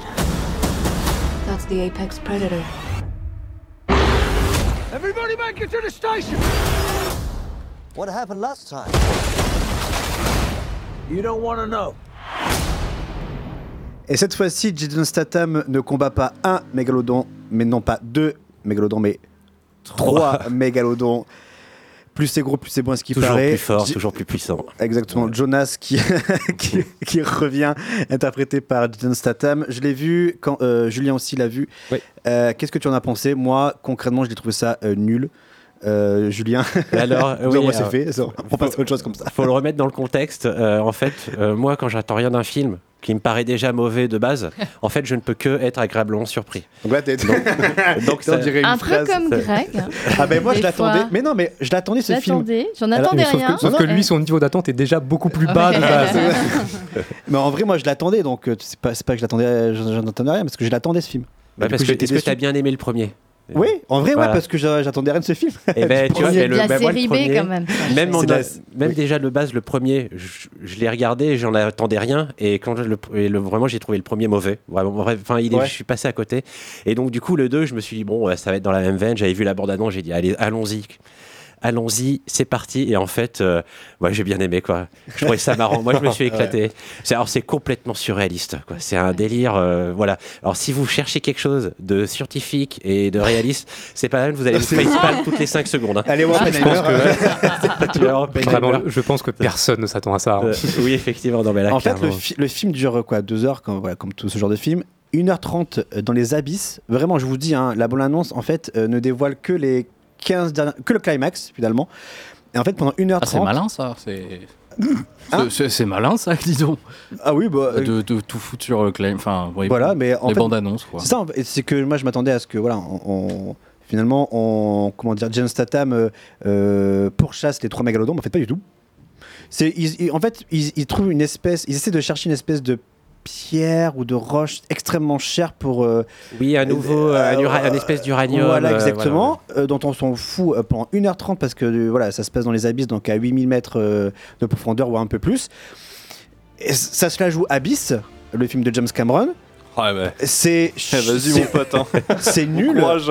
J'ai trouvé ça ennuyant. euh, ennui- Je me suis ennuyé pendant tout le film, pendant 1h30, jusqu'à ce que, eh bien, forcément, euh, la bonne annonce le, le, nous a pâté avec ce, avec ce climax. eh ben, Jusqu'à ce que les trois mégalodons débarquent sur euh, des îles asiatiques, je ne sais, euh, aux Philippines, il me semble. Oui, si je dis euh, pas de bêtises. c'est la Fun Island. Déjà, rien Voilà, que le nom, c'est génial. que Non, nom. moi, pour que pour qu'ensuite il y a le PG-13 qui euh, prenne en compte que euh, bah, pas de violence visuelle et graphique euh, dans le film donc en fait on se Pas de violence, c'est les vacances. c'est exactement ça on se fait chier du coup il y a pas de sang il y a rien alors comme vous avez promis je crois que c'est toi Mathis Oui. qui, me le- qui nous le disait Quand ils ont lancé le, le 2 aux origines, ils ont dit bah ouais, on va mettre un peu de sang. Puis en plus, c'est Ben Whitley, le réalisateur, qui, euh, qui en plus qui euh, il fait High Rise avant. Enfin, c'est un mec qui est pas du tout habitué au blockbuster. Qui dit oh, vous allez voir, mon film, il y aura du sang dedans. Bon, au final, Et que deux, dalle. trois ans après, même plus, non, quatre ans après, il y a rien. que dalle donc bon euh, moi, Euh. moi grosse déception pour ce film parce que 1h30 dans les abysses on s'en fout totalement de ce qui se passe pour ensuite euh, un quart d'heure 20 minutes de climax où effectivement il ne se passe toujours rien et euh, bon c'est effectivement c'est cool de voir John Statham euh, contre trois mégalodons en train de les buter mais bon au bout d'un moment euh, je sais pas. Allez-y les gars poussez le curseur à fond mettez-nous un peu de violence graphique et ça voilà. Alors vous oui, ça, sortirez du ça- lot ça manque peut-être de sang et tout, mais sinon tout le reste, Jason Statham et son jet ski qui est là, qui esquive les mégalodons, hein, c'est magique, moi j'adore.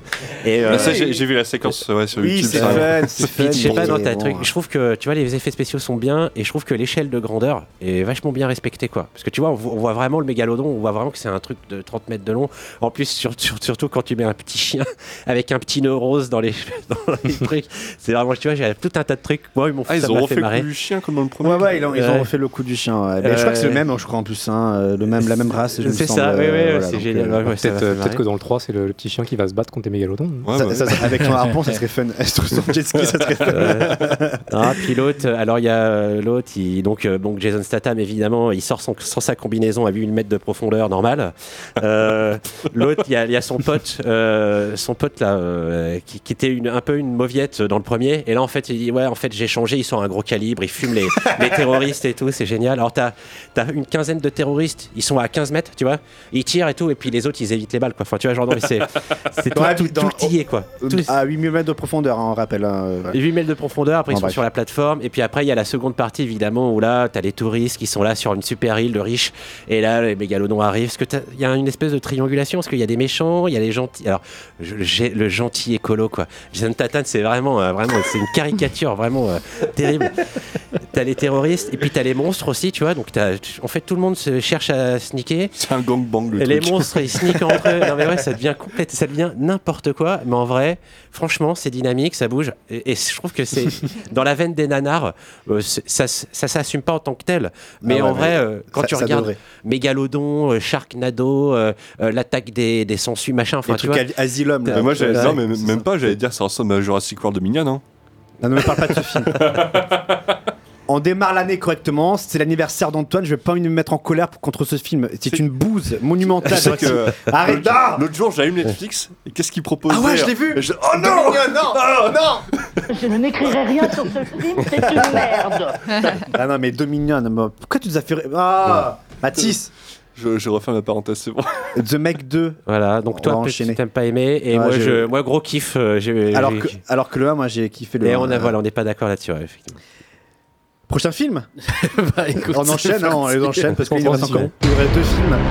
C'est Gran Turismo. Euh, Jeanne l'a vu, c'est ça Oui. Et qui d'autre Eh bien, bon l'annonce. What is this? It's a contest. The best Gran Turismo players in the world get a chance to compete in professional racing. Dude, this is real. This is real. Après l'adaptation de Need for Speed il y a quelques, quelques, quelques années, 2014. 2014, eh bien, euh, Neil Plum- euh, Blomkamp euh, réalise l'adaptation de Gran Turismo, l'autre franchise hein, de, de course de voiture, on va dire. Euh, Jeanne, tu l'as vu Oui. rapidement. Qu'est-ce que tu en as pensé pareil, mais- C'est pas exactement pareil. Ouais, mais euh, bon, Oui, mais c'est la même veine. Euh, surtout, Oui. surtout que là, Et, app- et appelez Post-Pixel et ils vous diront mieux que moi. Oui, oui, dans le Gran Turismo, Non, mais Burnout, même- c'est un des trucs avec des voitures, quoi. Même l'adaptation, là, c'est pas du tout la même Oui, en idée. fait, Oh, c'est bien pas- ça, laisse-moi travailler. une Euh, adaptation. C'est pas laisse, laisse parler Jeanne. Et c'est lui, hein du coup, dans Gran Turismo, donc, on, suit le personnage de Yann Mardenborough, qui est euh, du coup un personnage, qui, enfin une personne qui existe réellement, qui fait ses propres cascades dans le film. D'ailleurs, voilà, petit, euh, pe- petit aparté. Euh, c'est donc l'histoire de ce jeune homme qui faisait de la simulation de manière très très très Compétitive, très compétitive. Voilà exactement. Merci Antoine euh, très compétitive euh, chez lui. Et du coup euh, suite à suite à la création d'un projet par Nissan la Grande Turismo Academy qui mettait en compétition les meilleurs pilotes sur simulation sur Gran Turismo. Il, il remporte ce concours et est autorisé à participer à des courses de, de voitures des vraies courses de, du vrai De monde. vraies voitures. De vraies voitures avec des euh, voilà. Avec des vrais Donc moteurs, C'est tout le propos du film, hein, forcément. C'est un mec qui est assis dans un baquet dans sa chambre euh, contre des mecs qui sont assis dans des baquets dans des voitures. Et du coup, forcément, il y, a une- il y a une transformation physique, il y a, y a- y a plein de choses comme ça. Euh, c'est un film vraiment que le jour où le projet est sorti, j'étais en mode ça va être nul à chier. Vraiment, j'attendais rien du tout. Et finalement, eh ben, je pense que je crois que c'est mon blockbuster préféré de cet, cet été. Euh, ça a été vraiment une, une belle claque. Une belle claque. Il y a des idées de mise en scène qui sont vraiment très très cool. L'histoire, très très scénarisée, mais, euh, mais vraiment vraiment sympa. Euh, je vois, je vais pas, je vais pas m'éterniser dessus, mais, euh, mais ça a été vraiment une très très belle surprise. Euh, le film est, pas, est pas plus que ce qu'il prétend être, c'est-à-dire qu'on on va voir un film de course de voiture et on regarde un film de course de voiture. Et euh, vraiment, euh, moi j'ai passé un très bon moment. J'ai pas vu les 2h15 de film passer. C'était vraiment chouette. Et si vous avez l'occasion de le voir sur grand écran, bah, je vous conseille parce que il est très très bien filmé. C'est très très beau. Et, et voilà, c'était très cool. Merci Jeanne. Mais de rien. On continue le, le débriefing des films de l'été avec euh, Yannick, le dernier film de Quentin Dupieux. Avec la bande-annonce Paul, écoute-moi, si tu nous sors de là, je couche avec toi. Quoi Attends. Je te promets, si tu nous sors de cette merde, tu couches avec moi comme tu veux, par devant, par derrière, à l'envers, comme tu veux, mais neutralise ce mec. Quoi? Mais t'es pas bien, toi J'en ai plus rien à foutre. Ça peut partir en sucette à n'importe quel moment, là, cette histoire. D'accord? Vous aurez peut-être reconnu Blanche Gardin euh, qui est dans ce film avec Pio Marmaille, mais surtout l'acteur principal c'est Raphaël Quenard qui, ou Quenard, je sais plus comment, euh, je sais pas comment on dit. Quenard, je pense. Quenard, euh, qui interprète donc Raphaël Quenard qui interprète le rôle de Yannick, qui est un spectateur qui va voir une pièce de théâtre et qui au bout euh, donc interprété avec Pure Marmaille et Blanche Gardin et Sébastien Chassagne et qui au bon moment euh, pète un câble, se lève, interrompt euh, les, les comédiens qui jouent la pièce et leur dit c'est de la merde, je ne me divertis pas, faites quelque chose, faites autre chose. Faites mieux. Faites mieux. Voilà, ça, voilà, c'est le postulat de base du dernier film de Quentin Dupieux qui s'appelle Yannick. Je l'ai vu ainsi que Julien. Et je pense que tous les deux, nous avons été plutôt conquis par le film. Ouais, tout à fait. Ah ouais, moi, en tout cas, en ce qui me concerne, j'ai très bien aimé. Et dirais même que c'est peut-être mon préféré de Quentin Dupieux. Avec, avec Wong Cop. Euh, mais euh, franchement, euh, là, ça se tient, c'est correct. Et puis, j'ai- et puis surtout, j'adore cet univers huis clos, un peu de théâtre, avec très peu d'acteurs. Je trouve que ça met vraiment une ambiance particulière. Et surtout, ça joue très bien.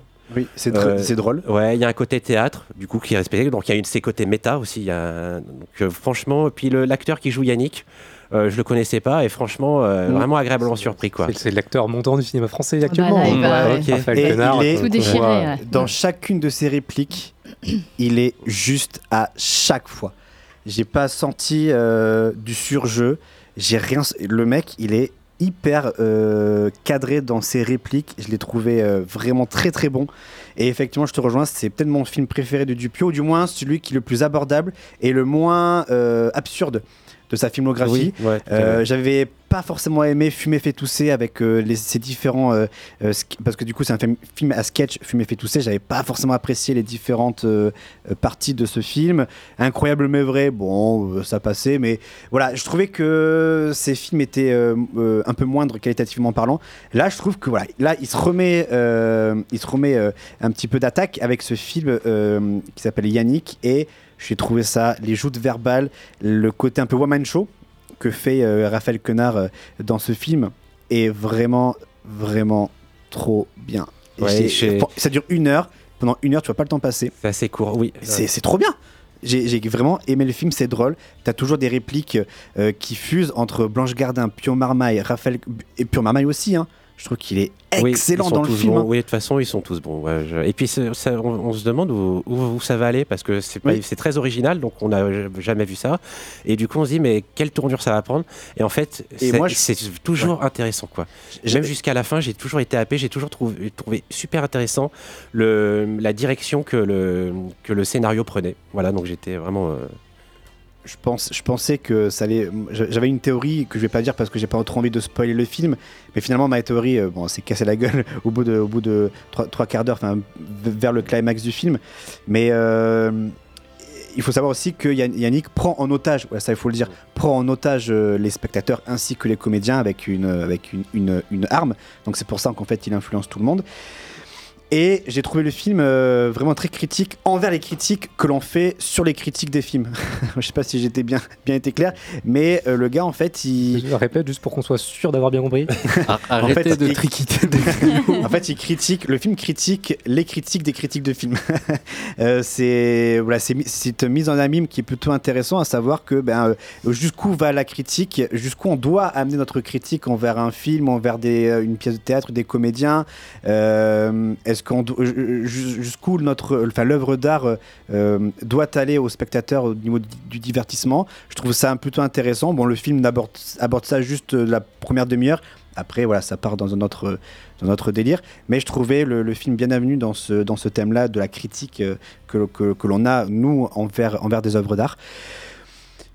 Voilà, donc j'ai trouvé le film vraiment fort, sympathique, drôle, et euh, voilà, ça marche quoi. L'osmose entre les personnages, entre les, comédiens marchait, donc ouais, pour moi c'est le meilleur film de Quentin Dupieux. Euh, après, euh, j'avais bien aimé Rubber, le film avec le. C'est son premier, ouais. C'est euh, son premier Son ou deuxième. deuxième. Son deuxième. Son Deuxième, c'est d'accord. Steak. Il y a non- non, il y a Il y a- il y a non-film. non-film. Avant. Rub- Eh non, Rubber Steak. et Steak, Steak arrive après. hein. Ah, euh, j'aurais, dit avant. Avant, avant. Euh, mais en tout cas, ouais, moi j'ai bien aimé Rubber, donc euh, en tout cas Yannick, je le mets vraiment en haut de sa, de sa filmographie. Pareil, euh, je suis d'accord avec toi. Donc pour ceux qui ne l'ont toujours pas vu, allez le voir. Oui, tu oui, le, je l'ai toujours pas vu et je veux absolument le voir. tu le diffuses pas chez toi non C'est au Dietrich sur Poitiers. Dietrich Eh bien, allez au Dietrich pour le voir pour ceux qui sont à Poitiers. Pour ceux qui habitent, euh, non pas à Poitiers, mais ailleurs. euh, Démerdez-vous. trouvez- Démerdez-vous. trouvez, trouvez une salle autour de chez vous pour voir Yannick, le dernier film de Quentin euh, Dupieux. On va s'arrêter ici avant de parler du dernier film qui est Barbie, euh, pause musicale. On a choisi, Oui, c'est euh, Your Mission de Lorne Balfe de Mission Impossible 7. On s'écoute ça et on revient pour parler de Barbie, point box office et le retour de la chronique de film de chevet, du film de chevet Millennium Bombo. C'est le film de Antoine et on finira bien sûr par le fameux contest. Encore plein de choses qui va se passer jusqu'à 21h sur Radio Pulsar.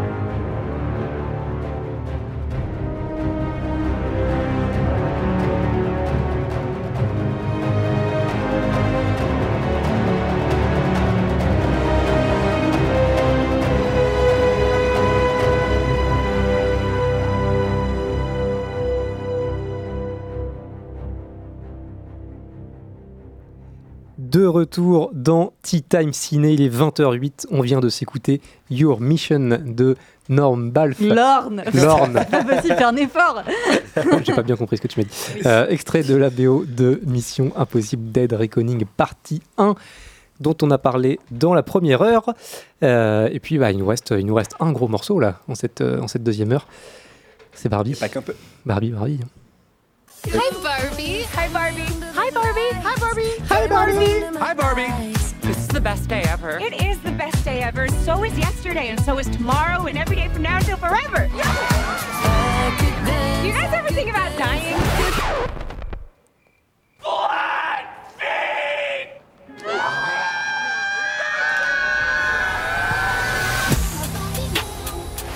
Is Barbie bitch if you still in doubt? Avant de parler de Barbie, moi je valide en fait des bons juste avant le film. Ça, ça, ça, Ouais. ça rajoute un. Très bon truc. travail, Julien. Ah, Ouais. merci. Vraiment. Et très belle idée d'Antoine, parce que c'est Antoine qui a eu cette idée aussi. Donc euh, bravo Faudrait Antoine d'avoir un- bien taffé. pas trop. Faudrait peut-être faire un Non, petit mais- mix. Pardon? Faudrait peut-être faire un petit mix avec genre un- transformer un peu ça en jingle. C'est un tout petit truc à la, à- au début ou à la fin. tu vois. Et, ça, tu peux Une le faire ça? virgule? Non, non, pas une virgule, mais genre euh, bah, pas le, le bong parce que c'est un peu énervé, mais un, un petit truc comme ça, tu vois. Eh ben écoute, c'est ta mission, Je sais tiens. pas. je- Ça peut être une idée. Mais Ça comme par être- exemple Oh, pour comme le. ça, c'est bien. euh, tu sais, genre un pré-roll, tu vois, un petit truc. Ouais, ouais, je vois. Mais Mhm. moi, je sais pas. Comme ça, j'aime bien. Non, moi c'est sympa. Après, euh, C'est une idée. hein. non mais tu sais quoi Essaie de concrétiser l'idée, on le balance à l'antenne et on voit si on valide. Ça c'est expérimental ici un peu. C'est les auditeurs qui vont valider. tiens. Ouais, c'est ça, voilà. S'ils nous a quelqu'un L'auditeur. L'auditeur. Allô Vous êtes là hein Vous entendez On est coincé Si quelqu'un m'entend, vous n'êtes pas seul.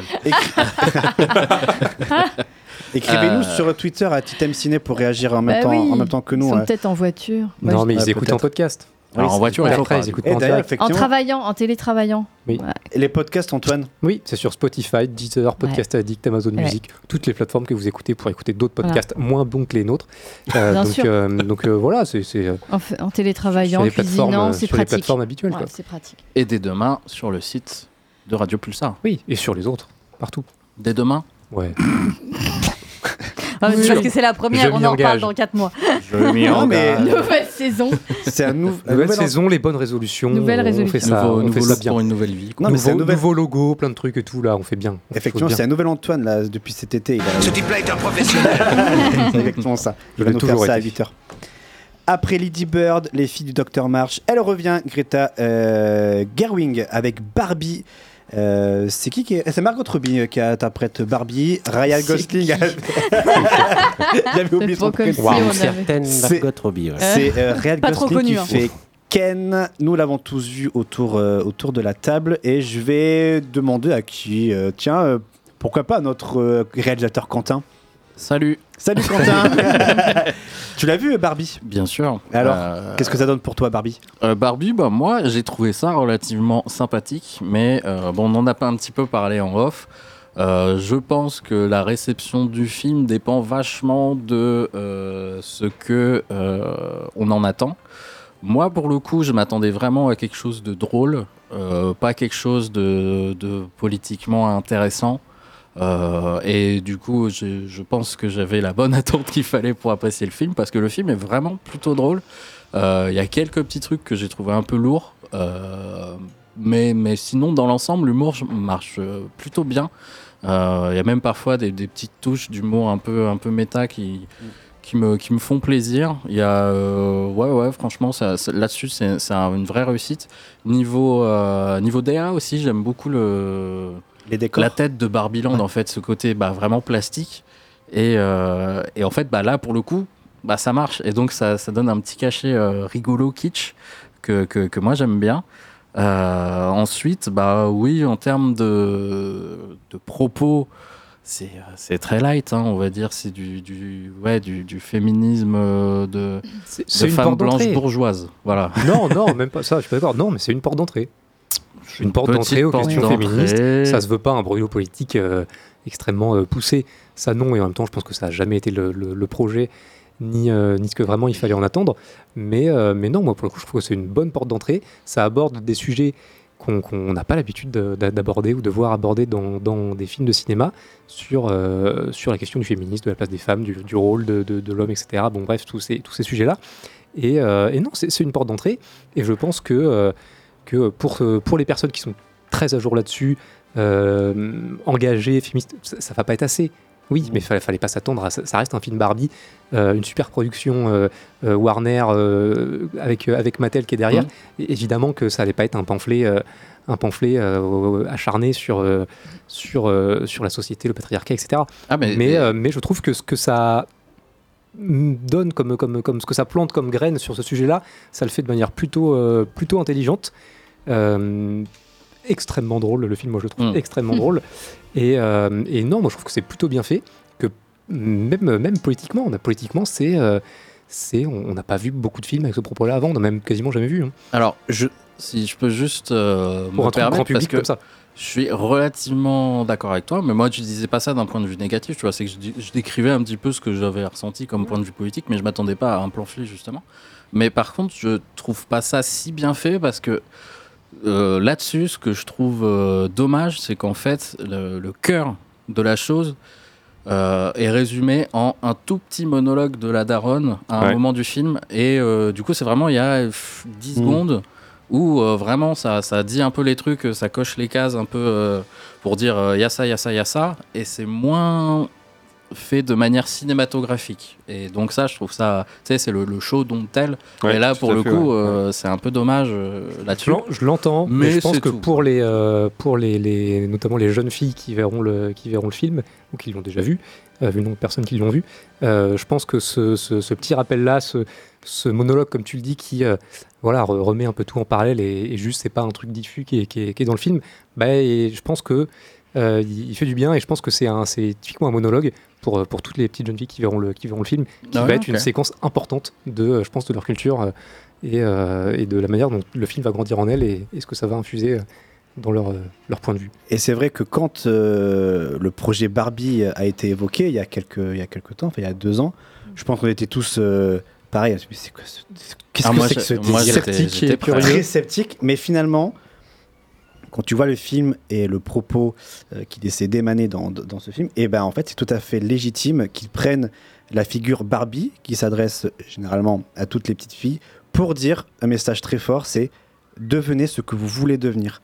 Et je trouve ça très fort comme message, et c'est le propos que je retiens euh, dans ce film, propos très féministe. hein. Devenez ce que vous voulez devenir et ne, ne soyez pas influencé par, par cette, société, euh, cette société patriarcale.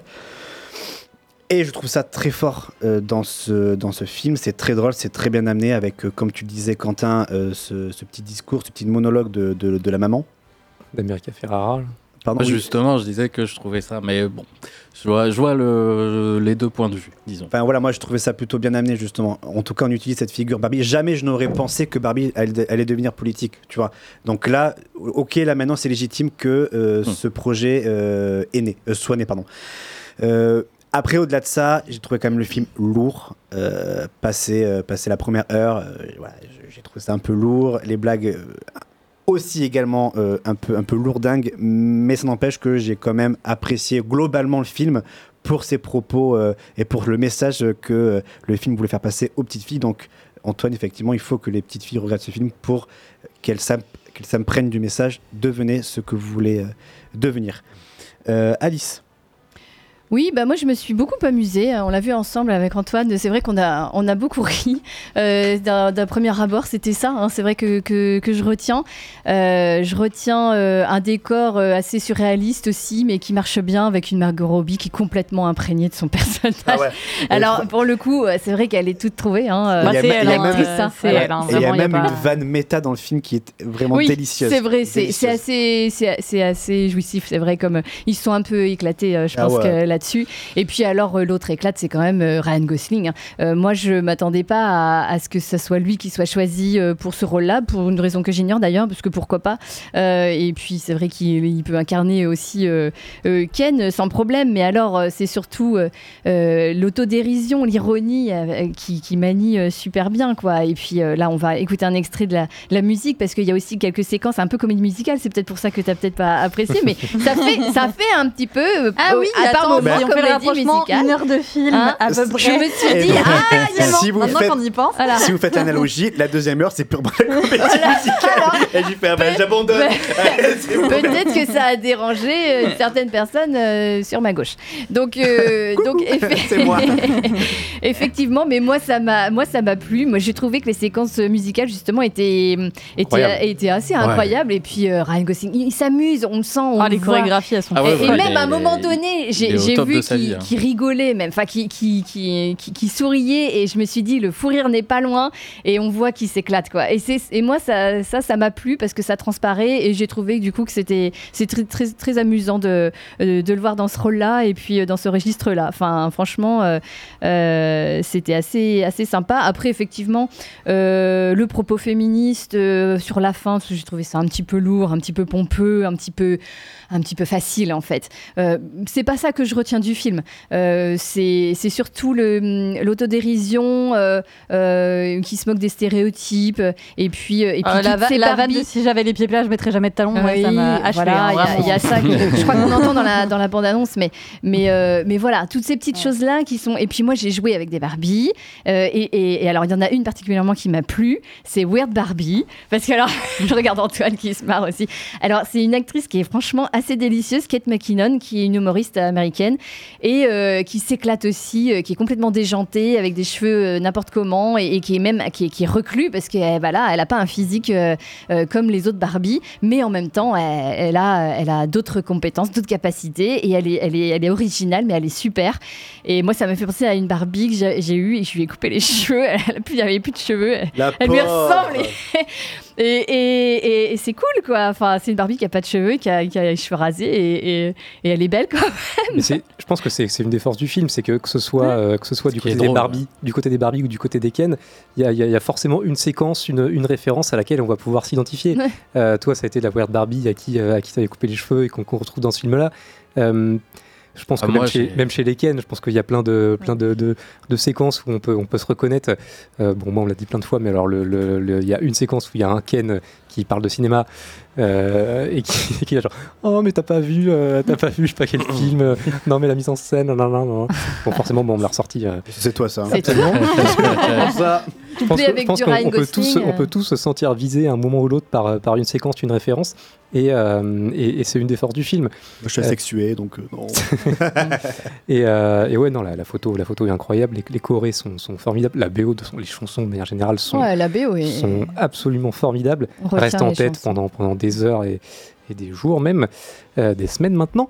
Et, euh, et, et ouais, non, et après sur le message politique, moi il y a juste un truc que, que, en, fait, que je comprends pas dans, dans les retours qu'il y a sur ce film-là, c'est que 99% des films qui ne, se, revendiquent pas politique nous présentent une société ou des relations entre les hommes et les femmes qui sont euh, euh, bah, plutôt, plutôt tirées du postulat dans lequel on vit, donc plutôt, euh, plutôt euh, patriarcal, un peu machiste, etc. Et, et là, on a un film qui fait un peu l'inverse, sans, sans vraiment être giga poussé non plus. Quoi. Et, euh, et là, on dit Ah, mais c'est un peu forcé, euh, c'est un peu féministe, machin et tout. Mais c'est juste les films ne le revendiquent, les, les autres films ne le revendiquent pas, mais, mais, mais eux, ils font l'inverse. Et personne ne dit rien parce que c'est normal, entre guillemets. C'est pas nous ce qu'on disait ici. Nous, c'était plutôt l'inverse, là, qu'on disait que ça va pas, que ça va pas très loin. Mais euh, Oui, mais justement, c'est quand même quelque chose qui est, qui est- qui est souvent, euh, souvent critiqué sur le film de Ah oui. mais c'est euh, féministe. Alors, un peu, beaucoup, pas assez, euh, trop. euh, ça, ça dépend de- de- du, du point de vue des gens. Bah, c'est mais ça, euh, je pense que ça d'accord vient de la d'ailleurs. J'ai vu hein. plein de chroniques, de- d'analyses et tout. Personne n'est d'accord. personne n'est. Ouais. Oui, donc euh, Mais déjà. je pense que ça vient de la com aussi, qui était euh, quand même un petit peu axé là-dessus, quoi. Oui, mais on, on critique le film là-dessus. Alors que tous les autres films qui sortent, qui, euh, qui font l'inverse, euh, personne ne leur dit rien. Ouais, mais parce, parce que c'est le, une- c'est le carcan normal. Parce qu'ils l'ont pas. Oui, mais c'est aussi qu'ils l'ont pas dans leur euh, campagne de com. C'est que là, je pense que le fait qu'il y avait déjà ce truc un peu euh, film girl boss euh, machin euh, fait que Le- le marketing, oui, le marketing assez, a créé c'était du une, matraquage. euh, Ouais. une attente C'était et du une euh, et du coup bah une façon de lire le film par cet axe-là, ce qui fait que s'il y a des gens qui se sont braqués là-dessus, je pense. Et aussi parce que bah, c'est un sujet où de toute façon euh, ça se braque très vite. Julien. Ouais, alors, euh, moi, j'ai complètement adoré. Je trouvais ce film exceptionnel. Euh, c'est le miroir de, notre société occidentale. Voilà, progressiste, euh, postmoderne, 2.0. Enfin, il y a tout. Tout y est. Et franchement, c'est fascinant. Voilà, j'ai été subjugué. C'est-à-dire que je me suis pas du tout arrêté littéralement sur le film. Parce que le film, mais je suis passé à côté du film. Moi, j'ai vu clairement, euh, voilà, j'étais néo quoi. J'ai vu la matrice quoi. J'ai vu le- le- les codes, les chiffres qui passaient quoi. tu vois? Et, euh, et d'ailleurs, donc euh, le Greta Gerwig a, a dit. euh, quelle que soit l'idée que vous vous êtes fait du film, eh bien, ce n'est pas ça. Elle est géniale. La réalisatrice, je la trouve exceptionnelle aussi. Mais j'ai pas vu les films qu'elle a. Je crois que j'ai vu Lady Bird il y a longtemps, mais bref, tout est exceptionnel. Euh, pas ouf. Déjà, le, C'était pas ouf, Lady le, Bird. le- le- la com, déjà la communication, mais c'est une leçon, quoi. Genre, ils ont matraqué. Alors, moi, j'ai pas les réseaux sociaux, je suis passé à côté de ça. Ils ont fait du matraquage. Ouais. Tout le monde y est passé à la moulinette. C'est vraiment déjà rien que ça. C'est genre, ben voilà, comment on fait de la com? Ben, Mattel nous explique point, point par point, de façon précise, comment la communication fonctionne. Et- déjà, ça, c'est génial. Euh, Rien, rien que les Euh. taglines euh, sur la fiche du film. Alors, la les- tagline française est. Alors, il, Elle alors, est folle, la tagline française. Ouais, alors, non, a elle priori, je crois qu'ils ont expliqué qu'ils n'avaient pas fait exprès, ce qui moi mais- me paraît non, impossible. Forcément, il y a quelqu'un qui a pensé, celui qui a écrit, il a forcément dû y penser. Mais euh, Elle sait tout elle sait faire. tout faire. Lui, c'est Lui, juste c'est Ken. juste Non. En vrai, moi, c'est un c'est truc qui m'a justement c'est donné envie de voir le film. hein. Mais c'est ça. Et moi, dans la bande-annonce, c'est la, c'est la phrase si vous adorez Barbie, vous allez, vous allez aimer le film. Si vous détestez, détestez Barbie, vous allez aim- aimer le film. Mais rien que ça, mais moi, j'y vais. Non mais oui, et puis après sur le Ah, mais oui, non, mais sur, la com, euh, sur la com, il y a aussi eu un, un gros matraquage et qui a, je pense, été extrêmement intelligent sur le, le Barbenheimer, Barbie et Oppenheimer, Ah, qui oui, sortent le même jour, qui sont des films qui n'ont rien à voir. Et ça Euh, n'a pas avec plu aux choucroute. japonais apparemment. Et euh, Oui, ça n'a pas plu au japonais Bah, effectivement. on peut comprendre, puis ils ont répondu avec une affiche où ils ont foutu les tours du, enfin, les tours du World Trade Center en fond. Ah oui. Oui, oui, Ouais. bon, bah, Ah bah. forcément, euh, pff, chez eux, ça c'est un peu moins bien, on peut, on peut le comprendre, mais, euh, mais, mais c'est, ça a été, je trouve, une communication d'une intelligence de foutre ces deux films en parallèle parce qu'ils sortaient le même jour et, et- et ça a cartonné auprès des gens. Mais parce que vraiment, les, alors les deux cartonnent, euh, cartonnent au box-office et, et moi j'ai pu, le voir, j'ai pu le voir en salle. Tout le monde allait voir les deux. Des, des gens qui, euh, qui, mais qui, qui ne vont pas au cinéma, des gens qui vont au cinéma mais qui d'habitude vont voir que les films type Oppenheimer, se sont dit ah bah tiens je vais aller voir Barbie. Ceux qui d'habitude vont voir que les films type Barbie ont été voir Oppenheimer et Barbie. Enfin voilà, c'est, c'est- ce- cette double communication a été magistrale. Ça me rappelle euh, pendant le, le Covid, la sortie, euh, bon du coup c'est un jeu vidéo, mais la sortie le même jour d'Animal Crossing et Doom. Doom. Ouais. Et il y avait eu plein de trucs comme ça, crossover, et c'était assez marrant aussi. Oui, dernière chose. Euh, quand, bah non, euh, mais j'ai pas parlé du film encore. Je- Non, Non. mais j'ai pas donné mon. J'ai juste parlé de la com. Mais il y a plein de trucs. Alors j'ai fait recours parce qu'il y a plein de trucs à dire. C'est vraiment magique. Mais genre, euh, que dire quoi Alors c'est drôle. Des fois c'est moins drôle. Des fois c'est vraiment euh, euh, pas terrible. Mais en gros, euh, vraiment, euh, ce qui est génial, c'est que, enfin, moi j'ai retrouvé des choses. Je sais pas par où commencer, mais voilà, Barbie qui fait une crise existentielle. Moi, ça m'éclate. Euh, de voir euh, la Barbie prix Nobel, mais c'est pas de quel prix Nobel. Euh, le patron de Mattel qui arrive en roller dans Barbieland, non, mais c'est incroyable, je, trouve ça génial. La gamine de 15 ans qui traite Barbie de fasciste et fait la leçon de morale, c'est vraiment le reflet, je trouve, de, notre société. Tu vois, actuelle, dans, dans ses bons et ses mauvais travers, voilà. Donc là, moi, j'ai été le voir deux fois. Parce ouais, que- quand même. ah ouais, j'étais le voir deux fois parce que j'ai vu un pote. Je lui ai dit, il faut absolument que tu vois ça. euh. Et clairement, il m'a dit, il m'a dit, il m'a dit, euh, il a dit, voilà, c'est victoire du capitalisme par chaos, quoi. C'est vraiment. euh, on en a parlé. En gros, on s'est sentis comme des enfants, tu vois, biberonnés. Nous, on est biberonnés. les- Le système nous a créés, nous a conçus, tu vois.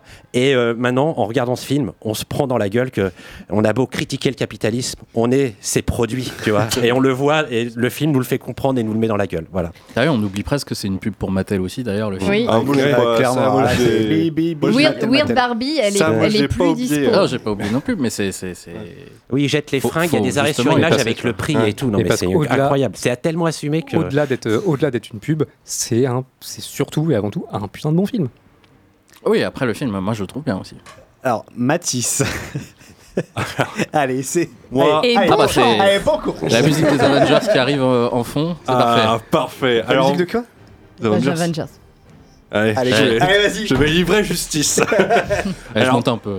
Moi, on me l'a survendu et je pense que je l'ai pas vu dans la bonne optique. Je pense que comme l'a, l'a- comme l'a décrit Quentin, moi je partais pour un truc en mode ouais, ça va être vénère, vraiment un film féministe, let's go, euh, c'est cool quoi. Et en fait, j'ai trouvé ça extrêmement lisse et calibré. Alors, effectivement, il y a un propos, il y a un très bon monologue, mais qui arrive un peu de nulle part. Je veux dire, en termes de cinéma, c'est un peu du grand n'importe quoi, ce truc euh, pop. Alors, moi je suis d'accord que ce que dit euh, America Ferrara, mais c'est que ça arrive à un moment, enfin vraiment, c'est pas préparé. Et euh, bon, Il y a des blagues qui, sont quand même sympathiques. Les- tout ce qui est les numéros de musique et de danse, c'est super. Le gros problème que j'ai avec le film, c'est que les Ken prennent beaucoup trop de place. Et je trouve ça un peu problématique pour un film Barbie.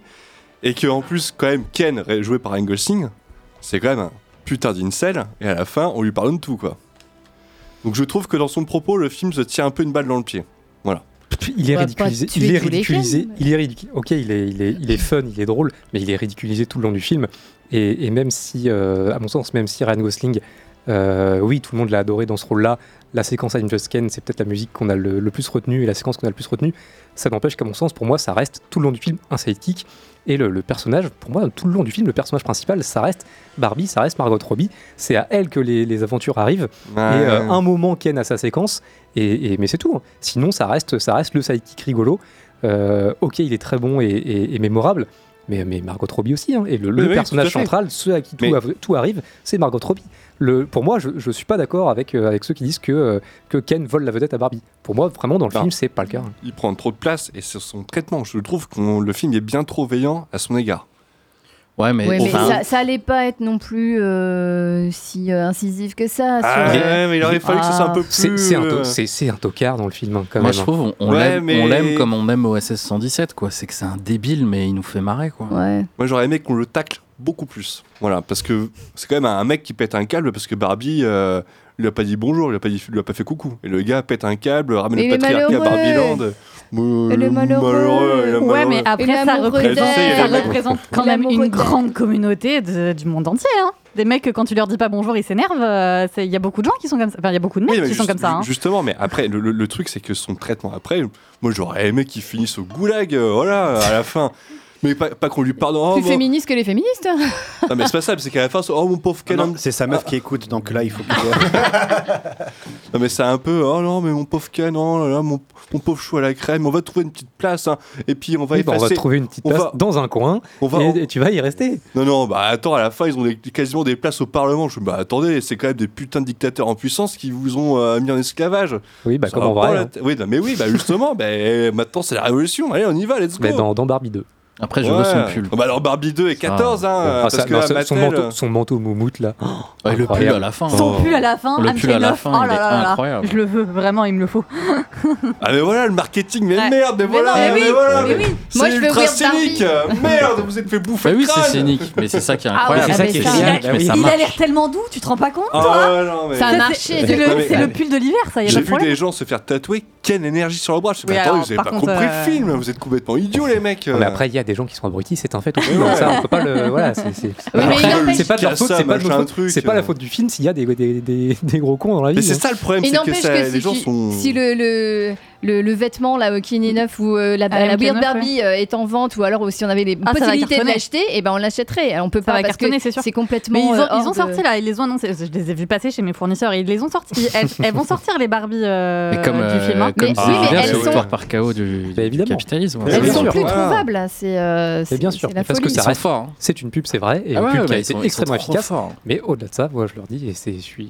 Même, il y a, Ah, mais c'est avant tout, super. c'est un Il y a la morale je de, de Ruth. Handler, la, la Ruth Handler, la, la- la créatrice de Barbie, qui est une femme froide, une femme d'affaires froide et qui a eu des procès horribles d'ailleurs parce qu'elle est responsable de, de dérèglements alimentaires chez les enfants. Enfin, il y a vraiment des trucs horribles. Je vous invite à vous renseigner. Mais elle, à la fin, elle dit ouais, euh, soyez comme vous êtes. Euh, c'est le slogan de McDonald's. c'est la pub de McDonald's quoi. Non, mais je- ou c'est les verts Ah c'est venez verts. comme vous êtes. Venez comme vous êtes, pardon. Ouais, non, en gros, et, et gros, et cette, et cette femme qui fait ce genre de morale, alors que dans la vraie vie, c'est une femme horrible, euh, qui, qui, est- qui a aucune émotion. Enfin, je veux dire, elle Ouais, c'est une dirait- Thatcher quoi. C'est euh, Oui, non, mais ouais, ouais, non, mais c'est vraiment. euh, peut-être pas quand même. Non mais l'ironie est maniée. euh, Ah, vraiment, c'est, Euh, ah, ça va euh, jusqu'au bout. Moi, c'est pour ça que je trouve que ce film, et c'est orwellien, quoi. C'est-à-dire que moi, je l'ai vu comme ça, et c'est pour ça que je le trouve que c'est un coup de génie. Pour moi, c'est une œuvre d'art contemporaine, quoi. C'est, c'est toute l'idéologie occidentale est concentrée, quoi. Donc, c'est voilà. J'ai adoré, vraiment. Barbie, un film de Greta Gerwig que vous pouvez voir. Euh, veux dire quelque chose, Jeanne Non, du tout. Non, non, je vois ton, ton visage est livide euh, par rapport à l'heure qu'il est et ce qu'il nous reste à traiter, mais. euh, Ça va, ça passe. Parce que j'avais comme Il des faut, coups il faut couper euh, les, Bah, les non, mais chroniqueurs. C'était euh, intéressant en fait là. Vous étiez en c'était c'est pas, int- c'est pas le problème, ça. C'était intéressant. on, pourrait, on pourrait continuer 10 minutes encore. hein. Bah, je sais, mais il y a, il y a ta- il y a ta chronique, euh, Antoine, qui arrive, il y a le contest, il y a aussi le petit point box-office. Mais il y, a aussi, il y a aussi la musique euh, que Alice a choisie. I'm Just Ken, évidemment. Euh, qu'on peut entendre, qu'on peut entendre dans Barbie. Et voilà, non, le mais c'est. Tu sais que j'ai marketing. tiqué, tu sais que j'ai Bon, tiqué quand elle a proposé la musique parce que je me suis dit forcément de toutes les musiques qu'il y a dans le film, elle va proposer celle-là et j'en étais Évidemment. sûre et j'ai tiqué quand tu l'as fait. J'ai- On a adoré, on a tous adoré. I'm Just Ken qu'on peut écouter dans, dans Barbie, vous pouvez encore aller voir en salle. Doesn't seem to matter what I do. I'm always number two. No one knows how hard I tried. Oh, oh I, I have feelings that I can't explain. Driving me insane. All my life been so polite, but I'll sleep alone tonight. Cause I'm just kidding. Anywhere else I'd be ten. Is it my destiny to live and die fragility? I'm just kidding. Where I see love, she sees a friend. What will it take for her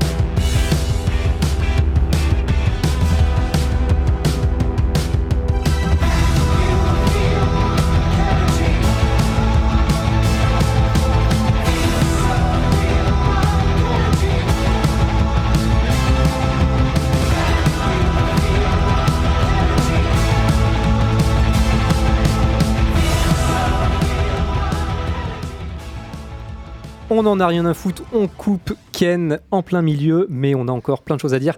On vient de s'écouter un extrait du coup de I'm Just Ken, extrait de la BO de Barbie dont on a parlé juste avant. Il nous reste de trucs à faire, le contest, le- la chronique, mais maintenant c'est le point Le- box-office. Oui, le box-office. Je vais faire le bilan de l'été. Et justement, on évoquait Barbie. Barbie vient de dépasser euh, Mario avec ses 1,4 milliard de dollars au box-office. Bravo Mario Premier film de l'histoire euh, dépassé les 1 milliard réalisé par une femme. Voilà, voilà. Le plus gros succès, je crois, aussi de Warner. Donc, euh, en premier, Barbie, et ensuite Mario. Je pense que ce sera les deux films milliardaires de l'année. Euh, Avec qu'il n'y a plus rien qui sort à la fin de l'année, oui, sans oui, doute. oui, oui, euh, aussi, et Aquaman 2, bon, on verra bien. Euh, S'il sort, s'il sort. Ah oui, il est sorti lui. euh, à noter, à Tiens, noter. d'ailleurs, personne n'est allé voir euh, Beatle machin, là. Blue Non, Beetle non, non. Non, personne. Personne, hein. Non, non. Non. On n'a pas le temps. Ah, Enchaîne, on a on, pas le temps. on parlait d'Oppenheimer tout à l'heure. Gros, gros, gros carton pour Oppenheimer. Pourtant, c'est un biopic de 3h10. On l'a dit, classé R aux États-Unis. Il a rapporté 890 millions de dollars, en sachant qu'il est sorti en même temps que Barbie. Donc, euh, énorme carton. Et, Et il euh, est gros sorti en phénomène. Chine qu'il y a 2-3 semaines, je crois. Donc en vrai, le milliard Le est milliard- potentiellement faisable. Voilà, euh, ouais. Donc ça C'est l'effet euh, Nolan, ça. Ouais. Ça Ouais, explose tôt. Euh, on a parlé de. on parlait de The Meg 2 tout à l'heure. Il a rapporté quand même 377 millions de dollars mais au pas total dans le monde. Ouais. C'est pas fou Pas États-Unis, aux mais c'est pas mal. Euh, Mission Impossible 7, des chiffres un peu plus contrastés. 563 millions de dollars au box-office mondial pour un budget de 290 millions de dollars. mais on s'en fout parce que de toute façon, la suite est déjà en tournage, même s'il a, il a été stoppé par la, par la grève. Après, je pense que le budget sera moindre sur la deuxième deuxième partie, donc peut-être qu'ils vont essayer de se rattraper sur ça. Oui, on verra, on verra. Bon, par contre, il y a eu des, gros, des grosses catastrophes industrielles, hein, à commencer par Indiana Jones. Il n'a rapporté que 382 millions de dollars au box-office euh, mondial pour 300 millions de dollars de budget. Euh, voilà, gros gadin pour Indy. Et bon, après, c'était le dernier. Euh, dommage. euh, Pas loin dommage. d'être le meilleur, Voilà, c'est triste. Quand même, non. Et après, bon, euh, The Flash avait réussi à faire pire, hein, avec seulement 268 millions de dollars au box-office pour un budget de 220 millions de dollars estimé, parce que je pense que ça a dû coûter beaucoup plus cher cette affaire. On parlait de Blue Beetle, euh, là pareil, euh, gros gadin, euh, 114 millions de dollars pour le moment au box-office mondial. Donc euh, bon, les films d'ici, je pense que voilà, on Et de là-bas, c'est terminé. on va James attendre. Bonne blague, ça. On va, ouais, Avec on- plaisir. On va attendre euh, que James Gunn reprenne ça en main, mais ça, ça semble très compliqué. chez- Et voilà, on va voir Aquaman 2 à la fin de l'année, qui avait tapé le milliard le premier, mais là je pense que ça va être très Oui, très mais je compliqué. suis, je suis même pas sûr qu'il sorte à la fin de l'année pour le coup. On verra bien. Merci Mathis pour ce point box-office. On te retrouve la semaine prochaine pour euh, les chiffres euh, bah, du coup de, de, cette- de- de la, de la semaine la suivante. semaine prochaine. Ouais, de la semaine prochaine, voilà. T'es prêt Antoine? Je suis prêt. Pour ta euh, première chronique euh, de fi- intitulée Film de chevet euh, que tu avais déjà faite euh, il y a... euh, il y a Formidable euh, jeu de mots avec mon nom de famille. Oui, puisque c'est Antoine Chevet, ton nom de famille. Non, Faudrait que je Chevet, fasse c'est des mon nom de jingles. famille. Antoine, c'est mon prénom. Il faudra qu'on fasse des jingles pour vos petites chroniques là. Ouais, ouais, oui, c'est vrai. J'avais, j'ai hésité à que- prendre le temps d'exporter une musique de- du film, mais j'ai pas eu le temps. Euh, Vas-y Quentin. Pas grave, on fera ça mieux la prochaine fois. Ah bah non, mais ça, il Tu- faut que je vois ça avec vous. Tu peux... euh, de quoi Vous me donnez une idée, puis moi je la fais. Et je peux élaborer sur l'idée. Enfin voilà quoi.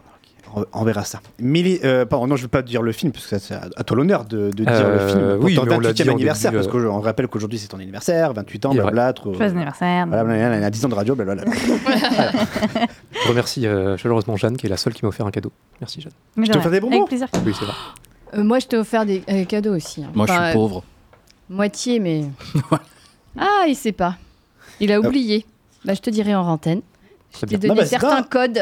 Ah oui, c'est vrai. Ah Code, là de- là. code quoi Ah là là. Code nucléaire.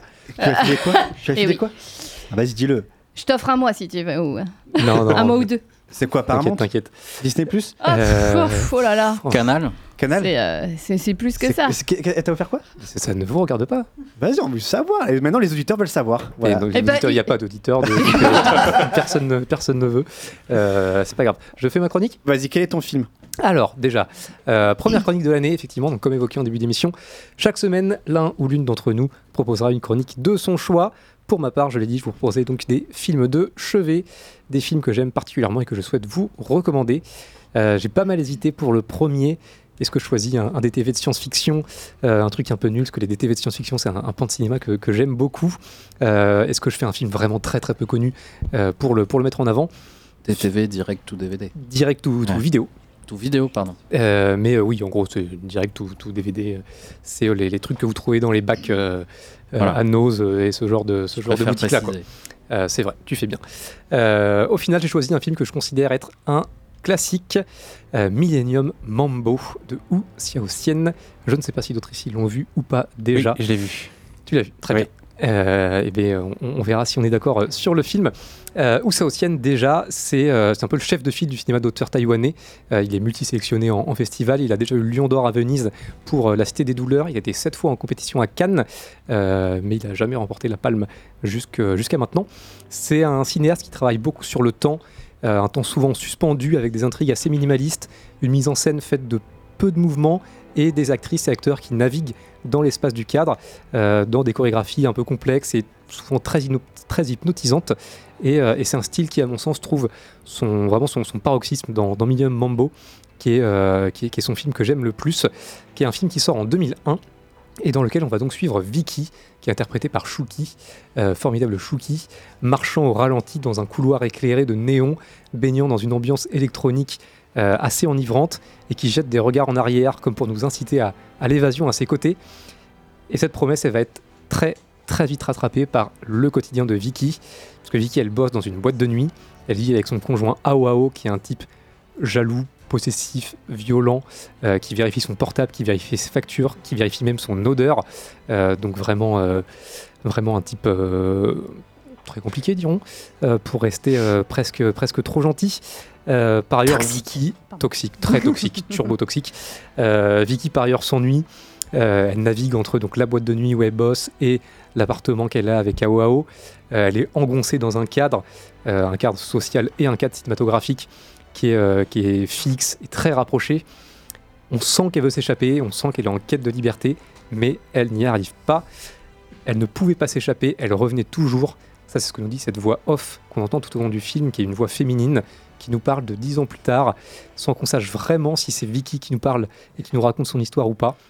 Euh, ce sera jamais, euh, jamais précisé, euh, puisque, cette voix off sait tout, mais on ne sait pas vraiment si c'est elle ou pas.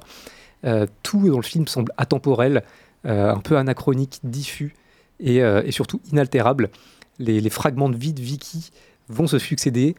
Et, euh, et même si les scènes en elles-mêmes ne sont pas étouffantes, euh, c'est vraiment ce cycle d'errance, euh, ces répétitions, les scènes se répètent, qui finissent par rendre le tout très claustrophobique. Et, d'autant que tous les déplacements dans le film sont ellipsés. Vraiment, on passe de l'appartement à la boîte de nuit, à l'appartement à la boîte de nuit, sans jamais que les déplacements d'un lieu à l'autre ne, soient montrés. Tout ça, tout ça est ellipsé. Et par ailleurs, on ne voit aussi jamais la lumière du jour. Donc, le film est aussi sombre visuellement. Euh, chaque séquence comme ça est, un peu déconnectée, comme Vicky finalement, comme Ao Ao, comme tous ces jeunes taïwanais qu'on va voir dans le film. C'est euh, c'est une jeunesse taïwanaise qui est déconnectée, qui déambule sans trop d'espoir, sans vraiment de futur. Et, au final, ce que nous dit Millennium Mambo à travers Vicky, c'est que euh, la vie, c'est juste une grande mélancolie qui, est, très présente dans le film. Chaque fragment présent devient irrémédiablement un moment passé, et l'on peut juste espérer laisser une, une trace fugace dans notre environnement, comme une marque dans la neige, euh, légère, éphémère. Le temps file dans nos doigts, le monde est uniforme, le futur est flou, et pourtant la vie se rappelle toujours à nous, et on essaie d'y trouver notre place.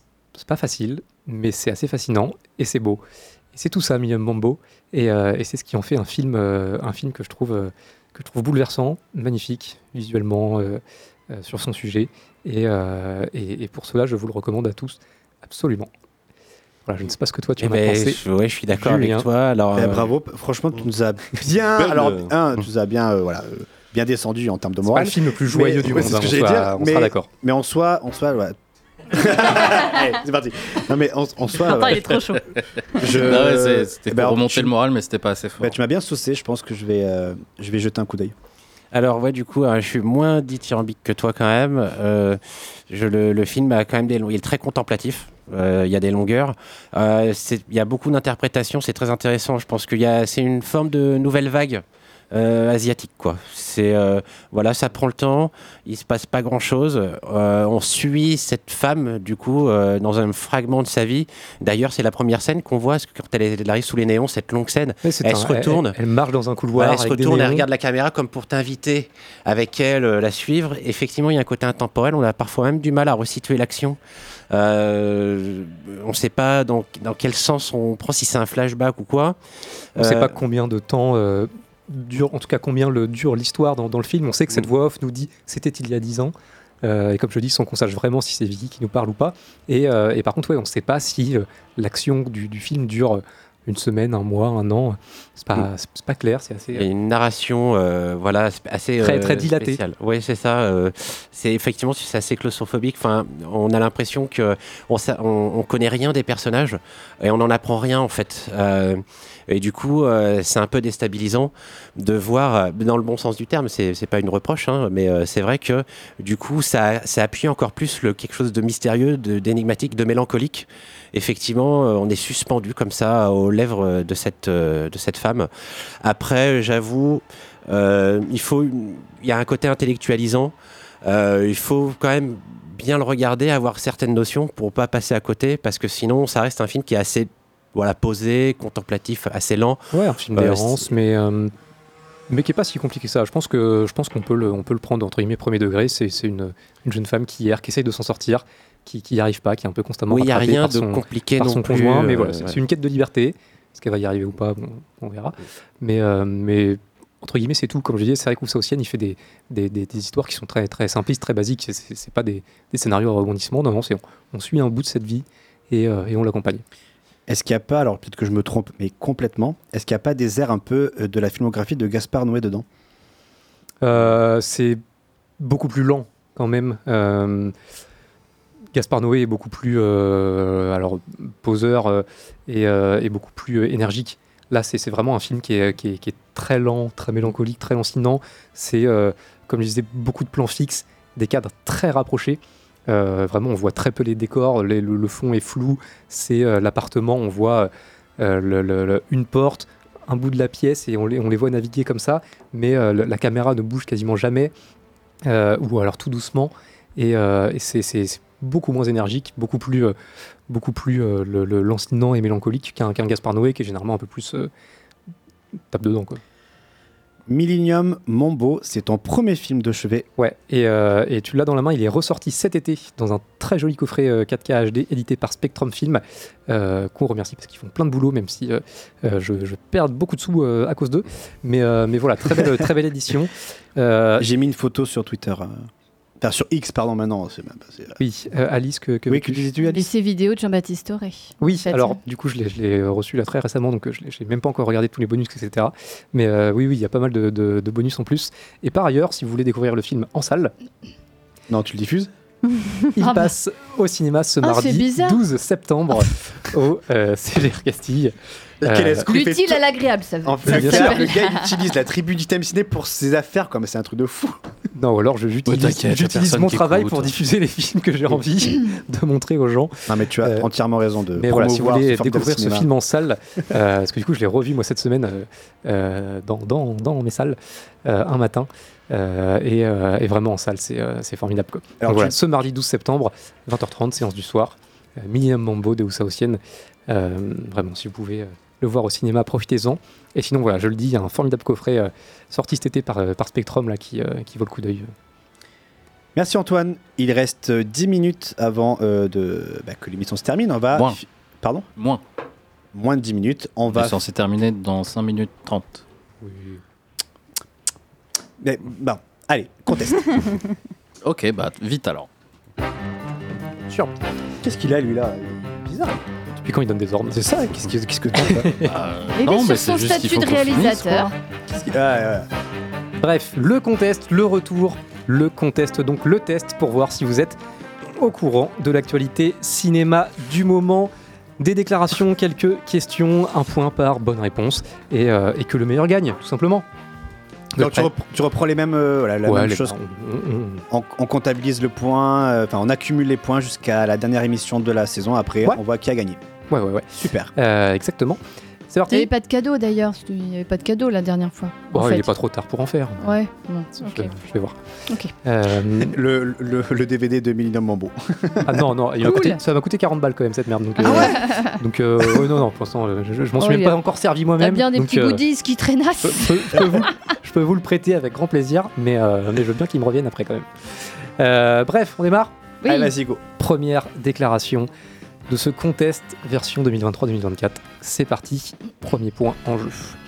Ce n'est pas parce que ce sont des comédies que je les fais par-dessus la jambe. Mais pour Greta Gerwig. Dupieux Dupieux, Quentin Dupieux, un point pour Quentin. Euh, mais pour une grande partie des Ah, spectateurs, même prénom. donc, euh. quand on leur en met plein la vue, que ça déborde de gags, même les plus nuls, ils ont l'impression d'en avoir pour leur argent, comme si des films devaient remplir une fonction. Le problème, c'est que ma fonction n'est pas claire. Si ce n'est pas clair, c'est suspect. Moi, je suis juste le mec qui fait des films avec une grosse mouche, et ça ne fait pas sérieux. Quentin Dupieux, dans le cinématiseur du 10 juillet, premier point de l'année, du coup, pour Quentin. Et on a Tanguy sur Twitter qui nous dit que c'est un chef-d'œuvre euh, Millennium Mambo. Et, euh, Et Tanguy a raison. Écoutez Tanguy. Regardez. Millennium bisous, Mambo. bisous Tanguy. Des bisous, bien sûr. Euh, regardez ce film, c'est formidable. Et écoutez Tanguy, regardez ce qu'il écrit sur euh, le bleu du miroir, je crois. Euh, tout ça, tout ça. Exactement. Tout à fait. Et faites des bisous à Tanguy, il le mérite. Euh, Puisqu'on parle de Dupieux, on va faire un petit au plus proche. Oh non. Oh non. Au plus proche, chacun me donne une réponse. Le plus proche a gagné. Euh, S'il y a plusieurs euh, parfaits, des points pour euh, plusieurs personnes. Euh, si on s'arrête du coup à Yannick, je ne compte pas d'Ali, qui est son prochain film qui n'est pas encore sorti, qui est en festival là, en ce moment à, à À Venise. Euh, en s'arrêtant du coup à Yannick, combien de films a réalisé Quentin Dupieux? On commence par qui? Allez, on commence par euh, de, à ma gauche. Quentin, Euh, 8. Julien. Dans le micro, Julien. 11, pardon. Super, merci Julien. Mathis. 9. Alice. Euh, 12. Ah, J'allais j'allais dire 12 aussi. Greg, alors est-ce que tu gardes 12 Est-ce que tu Oui, dis oui, je chose garde 12 parce que j'allais dire 12. Jeanne. 17. Oh non Mais il en sort 4 par an? Ouais, c'est vrai. Il en sort pas 4 par an, non. Et il y a deux perfects. Un point pour Alice, un point pour Greg. Bien joué. Puisque Yannick était le 12e film de Quentin Dupieux. Euh, voilà. Il en a fait beaucoup, mais, mais voilà, il en fait pas 4 par an non plus. On a l'impression qu'il en a fait an. déjà 20. Deux mais, par euh, an.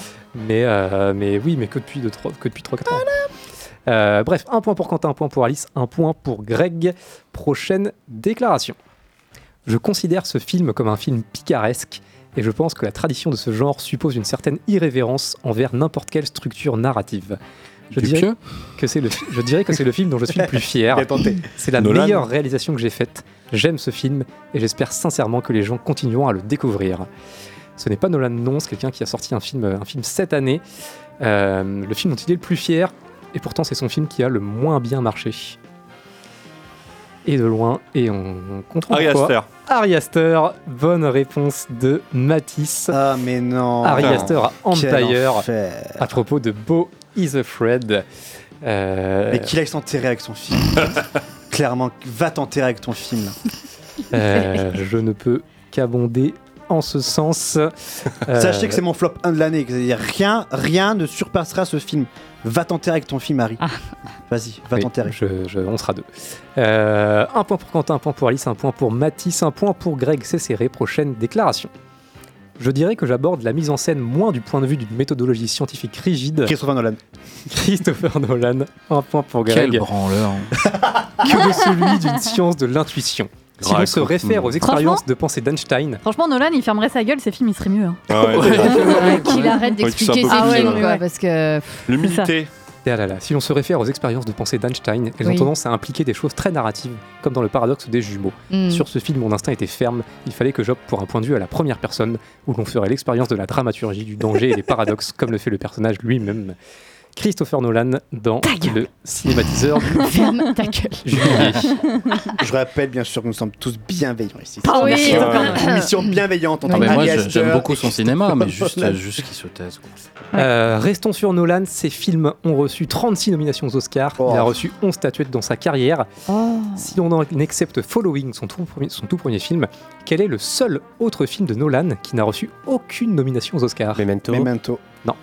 The Dark Knight Rises The Dark Knight Rises, bonne réponse de Quentin. Memento, on avait reçu pour euh, meilleur scénario, C'était euh, plus de logique. mémoire. Et le seul finalement de Nolan qui n'a pas reçu de, de nomination aux Oscars, c'est The Dark Knight Rises. Euh, ce qui est logique, Mmh, puisque c'est un mauvais film. Oh Euh, non. Un mauvais film qui avait du bon potentiel, mais tant pis. Non, je suis pas d'accord. Deux pour Quentin, un pour Alice, un pour Mathis, deux pour Greg. Euh, encore une une, deux. Ouais, une... Allez, encore deux. J'ai fait des clips, j'ai fait des films, Fincher. et je suis content quand on, dit, quand on me dit que ça plaît. Je fais ça pour ça, mais je ne sais pas si je peux vraiment m'accrocher à ça. Peut-être oui. qu'un jour, vous, rever- vous reverrez mes films et vous vous direz Ouais, c'était pas si bien. Récemment, je suis tombé sur Microbe et Gasoil dans l'avion. Alors discrètement, j'ai lancé le film. J'avais un peu honte, mais ça m'a touché de retrouver mes petits acteurs, Michel mes Gondry, personnages. Michel Gondry, Aïe. Elle a joué sa vie, Alice, là. deux pour Quentin, deux pour Ah, Alice. microbe et gasoil. voilà. Et donc lui, il dit qu'il l'a revu, qu'il avait un peu honte. que- Ah oui, je l'ai pas vu celui-là. Michel normal, on a toujours honte dans quand on voit ces vieux. Cinématiseur. Euh, ce que je vous propose, il y a deux pour Alice, deux pour Quentin, deux pour Greg, un pour Mathis et zéro pour Julien et Jeanne. Je propose une balle de match entre Quentin, Alice et Greg Allez, vas-y. pour qu'il y ait un gagnant ce soir. Quel suspense. Pour moi, pour moi, je n'ai jamais été jeune. Enfin si, parce que là, force est de constater que je deviens un ancien jeune. D'une certaine manière, Alain Chabat. j'ai incarné une jeunesse que je n'ai jamais vraiment vécue. L'ado que j'ai incarné pendant un moment était en décalage complet avec ce que j'étais. Putain. Avec quoi, avec? Avec ce que j'étais. Ce n'est pas Kev Adams, non, mais euh, Dupieux? c'est un, euh, un acteur qui, euh, qui a le Noir, beaucoup joué d'adolescent. Je peux, je peux le tenter ou pas? Qui a beaucoup joué Pas l'ad- dedans. l'adolescent? Qui a Ah, beaucoup je joué l'ai l'adolescent Ah non, ça marche pas. lu, alors. je l'ai lu, je l'ai Ah, lu. Lacoste. Vincent Lacoste. Ah. Ah, Bonne putain, j'y ai réponse pensé, mais j'avais plus. Greg, lui qui a débuté à 14 ans, écrit à Satouf dans Les Beaux Gosses, qui passait le bac pendant le tournage d'Astérix au service de Sa Majesté, et euh, qui explique que du coup très vite il s'est retrouvé euh, après ça à monter sur Paris. euh, il a arrêté après le bac et à, et Enchaîner à, les et à tournages. vivre de, de tournage et qu'il jouait un ado, euh, l'ado des beaux gosses, etc. Alors que du coup, c'était pas du tout sa vie, lui qui avait pris une vie. euh, euh, déjà d'acteur, il disait j'ai des factures, je gère des tournages, je, je gère déjà ma vie et, euh, et, euh, et voilà quoi. Vincent Et j'ai jamais vraiment vécu la, la vie d'ado que qu'on m'a vu euh, dans les qu'on m'a vu jouer dans les films. Euh, Si Vincent seulement je Lacoste, retenais les noms, j'aurais gagné. Bien joué. dans Society d'ailleurs. Euh, troisième point pour Greg, deux pour Quentin, deux pour Alice, un pour Mathis. Victoire donc de Greg pour ce premier contest de la saison. Bravo Greg. Bravo. Bravo, Greg. Merci Mathis. Vincent Lacoste, l'on- Moi, je pas bravo. méchant. Bravo, bravo. Vincent Lacoste que l'on retrouvera dans Un métier sérieux la semaine prochaine. qui sort, euh, qui sort ce mercredi, Oui. que euh, on a en avant-première au CGR Casting mardi soir, Ah. et que j'ai pu voir du coup déjà, et c'est très très chouette. C'est vraiment un très bon film. Euh, J'aime beaucoup ce que faisait Thomas Dickey déjà. Et, euh, et là, sur le métier d'enseignant, il a fait un, un beau travail. Euh, Greg, toi qui es, euh, qui es prof, je pense que ça va te, te plaire. Et ben on en reparlera la Et il y a semaine le prochaine. nouveau Gondry aussi sort- qui sort la semaine Et prochaine. le nouveau qui, qui était. Quel- Voilà. oui, Putain, mais oui, c'est c'est vrai. vrai. plein de choses qui va se passer du coup euh, ouais, Voilà. la semaine prochaine. Euh, soyez là euh, dimanche prochain, toujours même heure, euh, même endroit, Même ambiance. 19h, 21h sur Radio Plus 95.9. Merci Jeanne, Antoine, euh, Quentin, Julien, Mathis, Alice et encore Merci, joyeux anniversaire à, à Antoine, 28 ans. Oui. Bisous à tous, merci. Vous pouvez retrouver nos podcasts hein, euh, comme tout le temps euh, sur Deezer, Spotify, etc. etc. Et surtout, euh, d'ici là, allez au cinéma parce que c'est très important pour la santé. Mental. Et on vous Et laisse avec. Atmosphere jusqu'à 21h. Bisous à tous